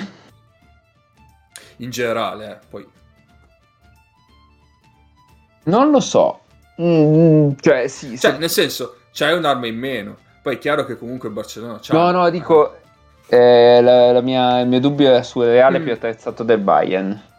Cioè, è vero che il Reale ha, ha quei due lunghi mm. lì e giochi col portiere. Eh, è vero che Deck eh, va bene, è un buon difensore, ma su tutto il resto non lo so. Beh, comunque c'hai due difensori solidi sugli esterni, sicuramente, che sono Goss e Anga. Sì, Mm, che... Mm. Non lo so, dici che forse paradossalmente era più lungo difensivamente il Bayern? Ma secondo me c'aveva dei giocatori nei posti giusti. Ma ci può eh, anche stare. Vedi Rubit. Ci vedi, stare, sì, sì. vedi lo stesso Thomas eh, che picchia Mirtic. sì vedi Weller Web, eccetera. Anche perché il Barça è strano, nel senso non hai bisogno di, di, una, cioè di uno stopper difensivo su un esterno del, del Barça che sennò ti massacra. Sì. Nel, non essendoci Corey Higgins, credo, non lo so. Chiaro, sì, sì, e, sì. E quindi non lo so, il Barça è un po' difficile da, cioè, da valutare quali siano i difensori giusti per difenderci contro, a parte, a parte i difensori che possono stare con Miretic, no? sia dal punto di vista fisico che, che sul, sullo scivolamento quando attacca. È più, è più, il movimento che viene creato dal Barça, cioè dovresti riuscire a, a bloccare quel, quel movimento che si crea. Ecco, forse sulla pervittola sì. Sulla pervittola Williams Goss può essere un ottimo difensore. Sì. Perché invece la pervittola è quello che, che ti crea a giochi rotti, no? Quello che abbiamo sempre certo. detto, chiamandolo la locura. la locura, certo. Invece su, su Calates, cioè anche se non hai il il grande difensore di uno contro uno, sti cazzi, cioè il problema di Calates è che ti spedisce la palla da una parte all'altra del campo appena uno a mezzo, mezzo metro di vantaggio. No? Sì, gli serve, contro Calates serve più che altro un corpaccione che, che com- eh. gli oscuri un po' più la vallata, diciamo. Sì, sì, sì. Tanto la palla sul palleggio non gliela porti via, quindi... No, esatto.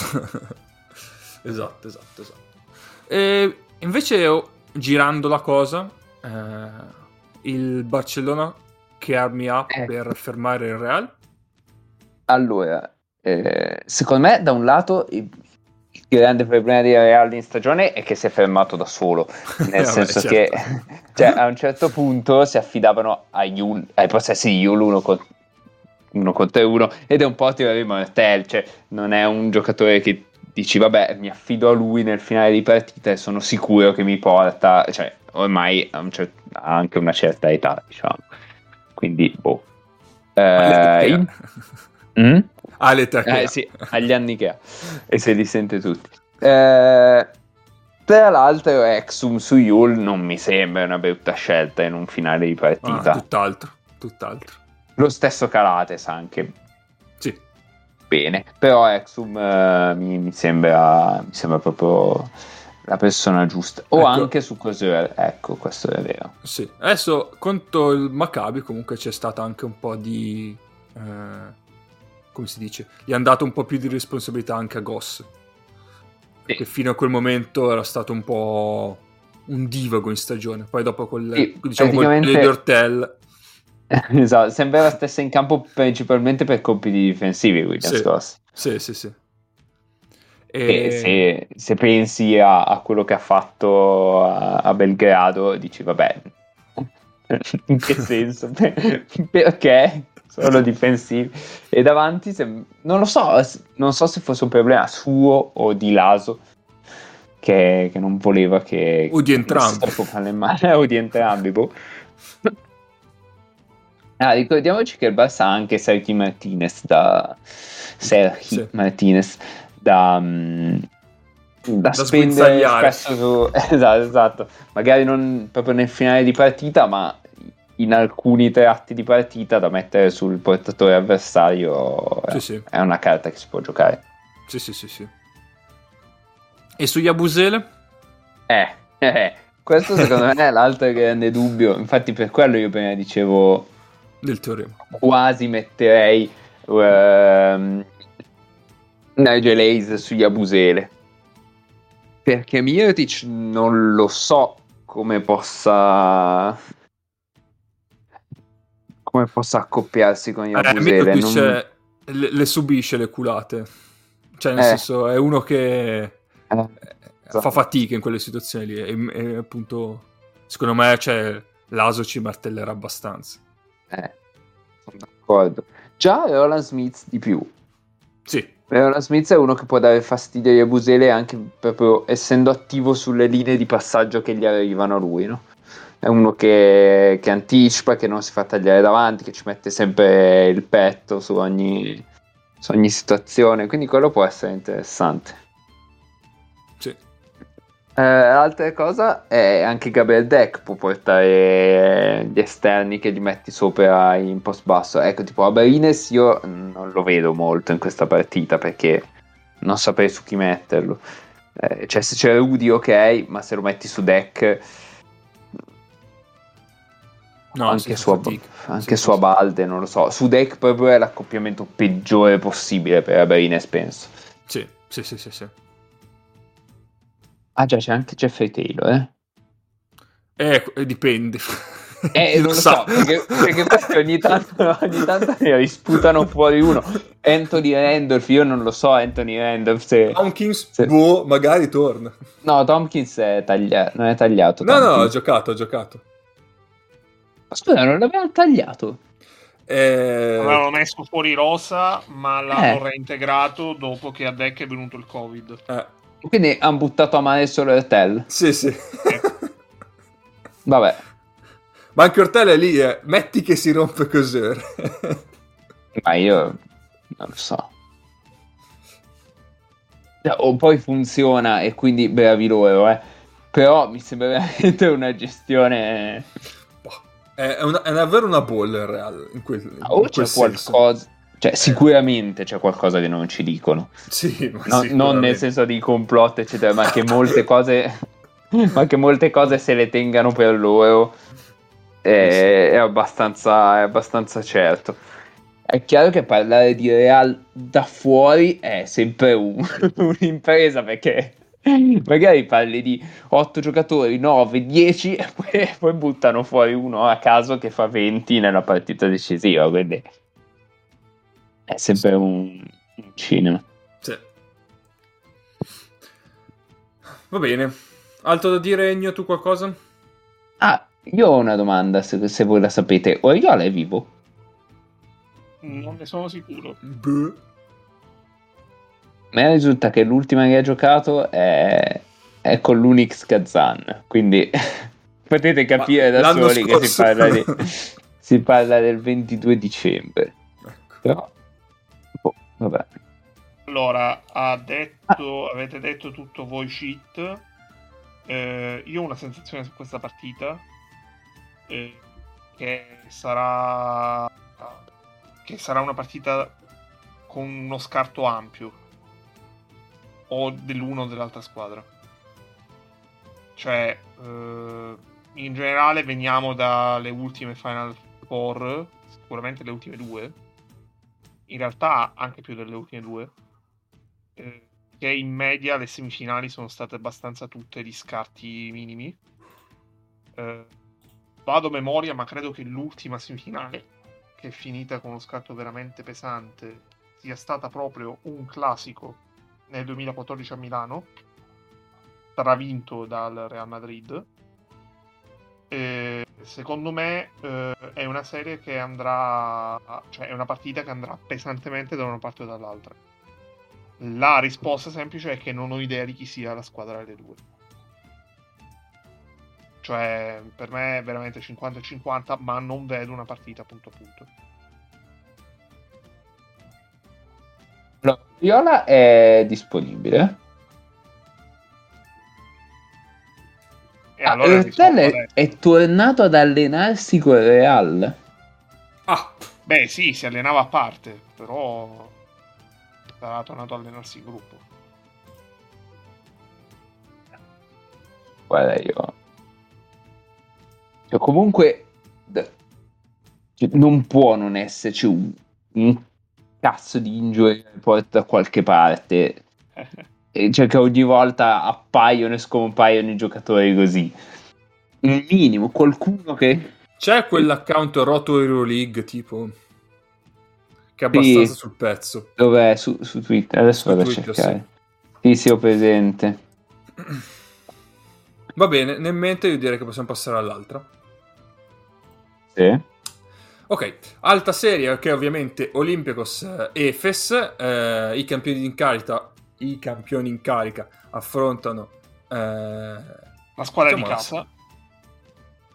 squadra di ca- ah, sì, La vista casa. la, la massiccia presenza di tifosi greci. Ehm, anche questa serie interessante, eh, ovviamente, sì, serie, buonanotte. Eh, partita interessante. Raga, perché- ma magari. Eh, ma magari, sì. magari. Ah, magari, magari. Questa, questa sì che sarebbe stata una serie. Eh, bello. Una Perché serie un Perché, po'- perché una serie, una serie fra Barça e Real la buttiamo via. No, però eh, la tendi a vedere ogni anno in ASB. Madonna. Eh, ho capito, però. Giocassero le leghe. Ah, sì.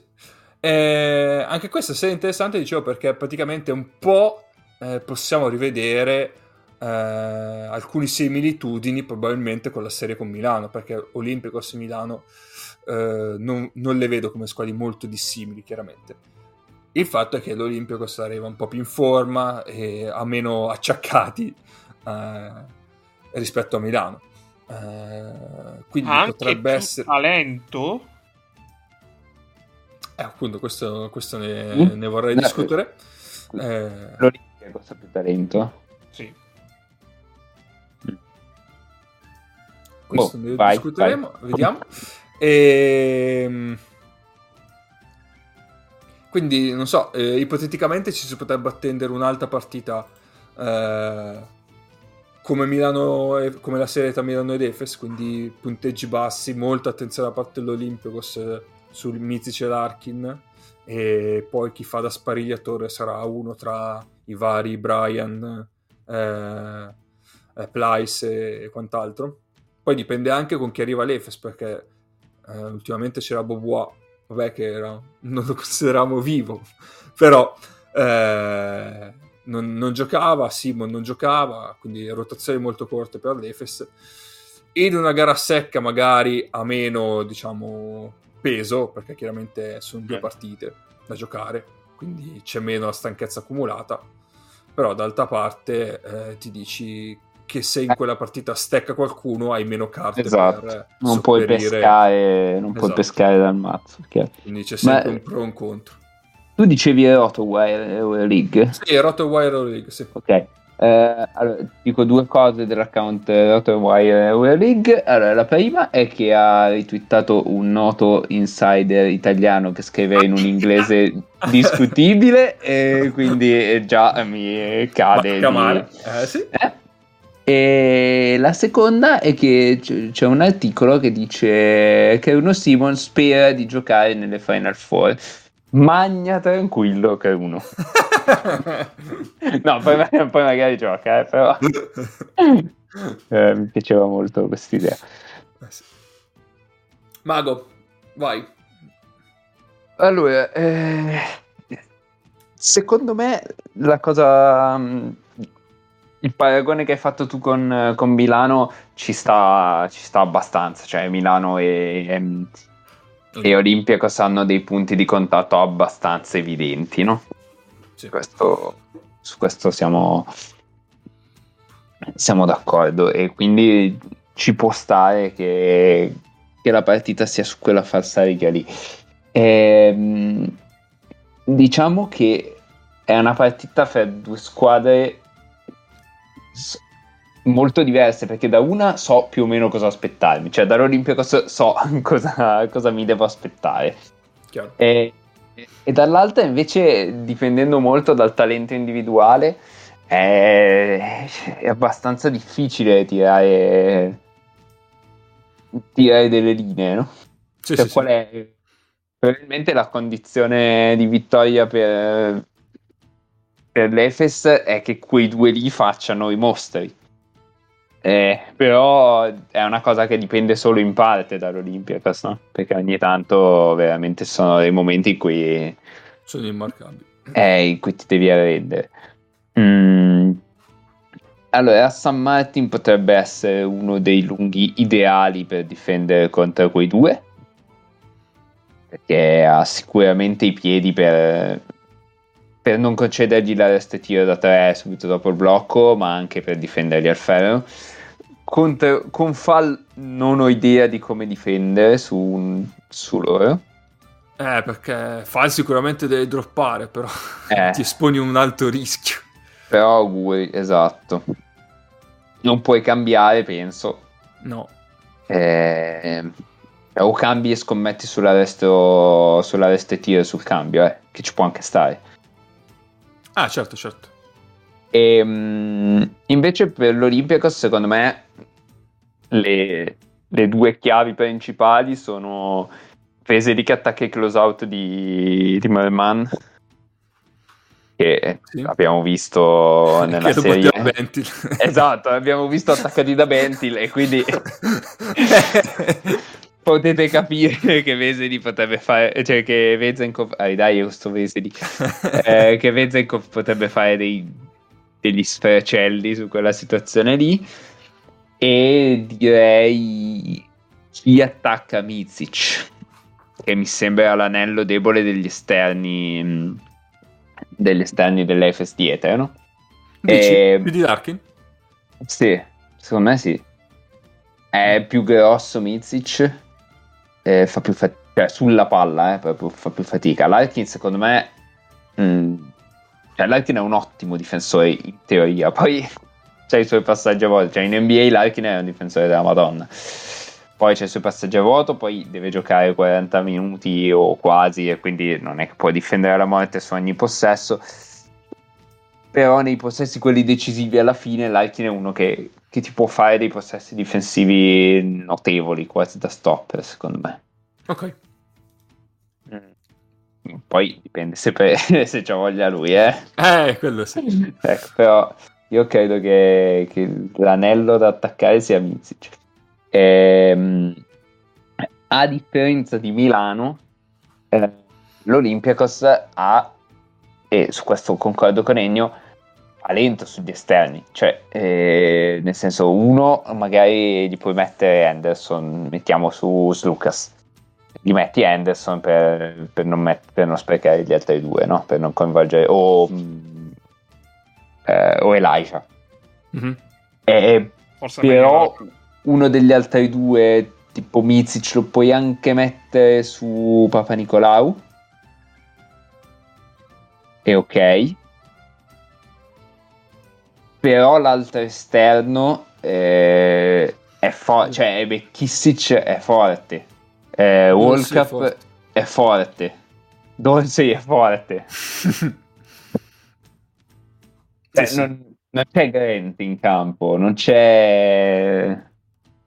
Hall che deve fare il portatore. Eh, Hall che Hall è molto forte, non è più forte di nessuno di questi tre a, a fare l'ender sul pick and roll, credo. Sì, sì, certo. Anche perché se no sarebbe il solito Godzilla, cioè nel senso mica questo ruota, ruota dal lato debole come, come se fosse un 4, mette la fisicità di un 4, eh, davanti tira sugli scarichi come se fosse, non dico Curich, ma quasi, e adesso pure, pure fare il gestore della palla sui pick and roll, eh, vabbè, al primo anno in Eurolega tra l'altro. Vabbè, eh, ma questa aperta e chiusa parentesi su Wall, eh, a cui voglio veramente un sacco di bene. Ehm, quindi secondo me c'è quella variabile in più. Cioè, hai comunque un esterno che ti può attaccare in isolamento sul pick and roll e ti può fare a fette. È anche vero che almeno due di questi, cioè Dorsey e McKissick, devono prendere la serata giusta, eh, perché ci sono anche serate in cui metterli in isolamento e fa solo un danno alla squadra che, che li paga. Eh. Sì, sì, sì. Infatti, diciamo che quella secondo me è la variabile di questa partita qua. Se eh, i, i, quelli dietro Slucas, diciamo, avranno la loro serata in cui sono efficienti o meno. Se lo sono, l'Olympiacos ha buone chance di passare. Eh, diciamo, sono lo... queste due squadre sono l'opposto in questo senso, nel senso che eh, dai primi due o tre giocatori dell'Olympiacos so bene cosa aspettare. Cioè, Lucas è uno che dà sempre quel rendimento lì, eh, Vezenkov pure, e i lunghi anche abbastanza, e Papa Nicolau anche. Eh, mentre invece quelli dietro non esattamente. Cioè tu hai World Cup che è più, più al tiro, che, mentre dietro sai quello che ti dà al tiro può essere un divago.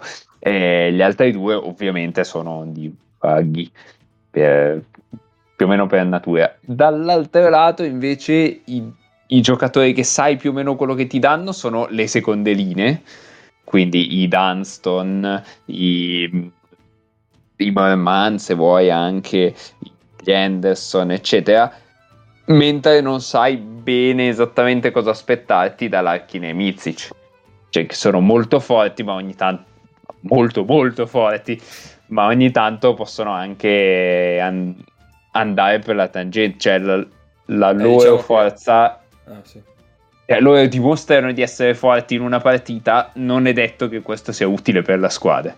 Ecco. Sì, esatto. E sono, sono, state anzi, sono state anzi di più le volte in questa stagione in cui un grande apporto individuale o in coppia, ma spesso individuale, esatto, perché quando esatto. brillava uno l'altro un po' è, eh, la squadra non era, non era esaltante. Quindi... Beh per dire, non è detto che il trentello di Mizic sia vittoria del, dell'Efes. O mentre se mi dici, mentre se mi dici Lucas fa 25... Esatto. Ma anche, cioè... per dirti, anche, per dirti, in due Mizic e Larkin fanno 50 punti. Sì, sì, sì, sì, sì anche. Sono d'accordo. Perché, perché, nessuno degli altri, o quasi nessuno degli altri, è autosufficiente, no? E quindi esatto. dipende da come quei 50 punti arrivano. Se, se arrivano perché si intestardiscono e tirano tutto quello che gli passa per le mani, o se arrivano perché sono i tiri giusti e gli altri tiri li hanno presi gli esterni piedi per terra e quindi sono andati dentro. Esatto. Va bene, boh, direi che ci siamo, Ci siamo. queste due. Abbiamo portato a casa anche due ore oggi. Eh, Esatto. Potrebbe esserci un momento cadaveri, eh, tipo Livio Jean Charles contro Ah, Singleton. Con Livio, con, eh, col, eh, col fatto o che è tornato a San. Marche, no- non so se, se Livio gioca. Eh, perché a un certo punto Vezenkov lo deve togliere, potrebbe mettere parenthesis. E sarebbe quello- comunque abbastanza Eh. momento cadavere con, con Singleton. Potrebbe essere. Sarebbe un bello sconto anni 90. Potrebbe essere notevole, sì, sì. Va bene, dai, vogliamo fare i pronostici prima di salutare? C'è il, il nostro tabellone, Mm, sì, sì. poi salutiamo. Eh, Ennio, vai Allora, con- per me in finale vanno Olympiacos e Barcellona e vince l'Olympiacos. Uh. Mago? Allora, direi basta. E per Olympiacos. Ehm, perché noi tifiamo sempre per il bene. E, e in finale Barça. Però, Eh. diciamo, sono un po' più convinto. Cioè, nonostante io abbia dato Barça vincente in finale, sono un po' più convinto che in finale ci arrivi l'Olympiacos rispetto al Barça. Cioè, se il Sono Barça arriva in molto- finale Anch'io. la vince, ma potrebbe Anch'io. non arrivarci. Anche io sono sul discorso della convinzione, ma eh, per me vince l'Olympiacos. Cioè, ho parzialmente lo stesso tuo discorso. No, per me questo qua è l'anno del Barça, ma sono convinto anch'io che l'Olimpicos possa sfangarla. E vi dirò di più, la sfangherà 75 a 72. Quanti falli di Elijah in quanti minuti? Eh, 4 falli in 25. Ma io, io vorrei farvi presente una cosa. 25? Cioè, Ata me ne è impazzito completamente. Eh, scusate, No. amici, Sì. amici, io vorrei farvi presente una cosa, chiedendovi se siete consapevoli che eh, domenica prossima ci ritroveremo a registrare, o domenica o quando sarà, parlando del back-to-back dell'Efes. Eh, vabbè, questo... Cioè, al netto dei pronostici che stiamo facendo, sapete Ah, che finirà così, vi-? Vi ritroverete nel caso. Mago si sarà già appeso. Esatto. No, no, vabbè, cioè, adesso... non esageriamo. No, no, nel senso, non esageriamo con la vittoria dell'Efes. non- L'appendimento può sempre... va bene, va bene. Ah, Dai. e cavolo, infatti avevo questo dubbio. Elijah ha giocato 33 in gara 4 con Milano. No, va che adesso... Eh, c'è fuori Bobois, c'è fuori Simon. 12, 12 Eh. 20, 21, 33. È, è il primo da- è il primo difensore buono che c'hai eh, da mettere sulla palla per non far stancare gli altri due. Io, so- io sono d'accordo che sono tutti fuori, tutti questi qua. Però credo che James Anderson comunque 20 minuti non li giochi. E lì c'è il contratto che dice massimo 18. Eh, no- Piuttosto, piuttosto giochiamo in 4. No, ma coach ne deve, ne deve mettere in campo 5. Ho detto giochiamo in 4. Ha giocato pazzesco, ha giocato 24 in gara 3 James Anderson No. con Milano. Ha fatto 19, 16, 24, 13. Onesto. In, ve- Il suo, il suo in, compito. 20 in 24 minuti 0 tiri dal campo 2 su 2 liberi O quando diciamo che l'Efes è la squadra più vicina a quella NBA. Questo nella serie con Milano ha giocato 73 minuti ok ha preso 8 tiri dal campo Di cui uno tipo all'ultimo secondo, o due all'ultimo secondo. Sì. Tipo, era- doveva per forza prenderli. 8 tiri dal campo Già. 8 tiri dal campo e 7 falli cioè non è possibile ha subito un solo fallo infatti ha tirato due liberi Onesto. Vabbè, cioè, io passerei la vita a guardare le stat line di James Anderson.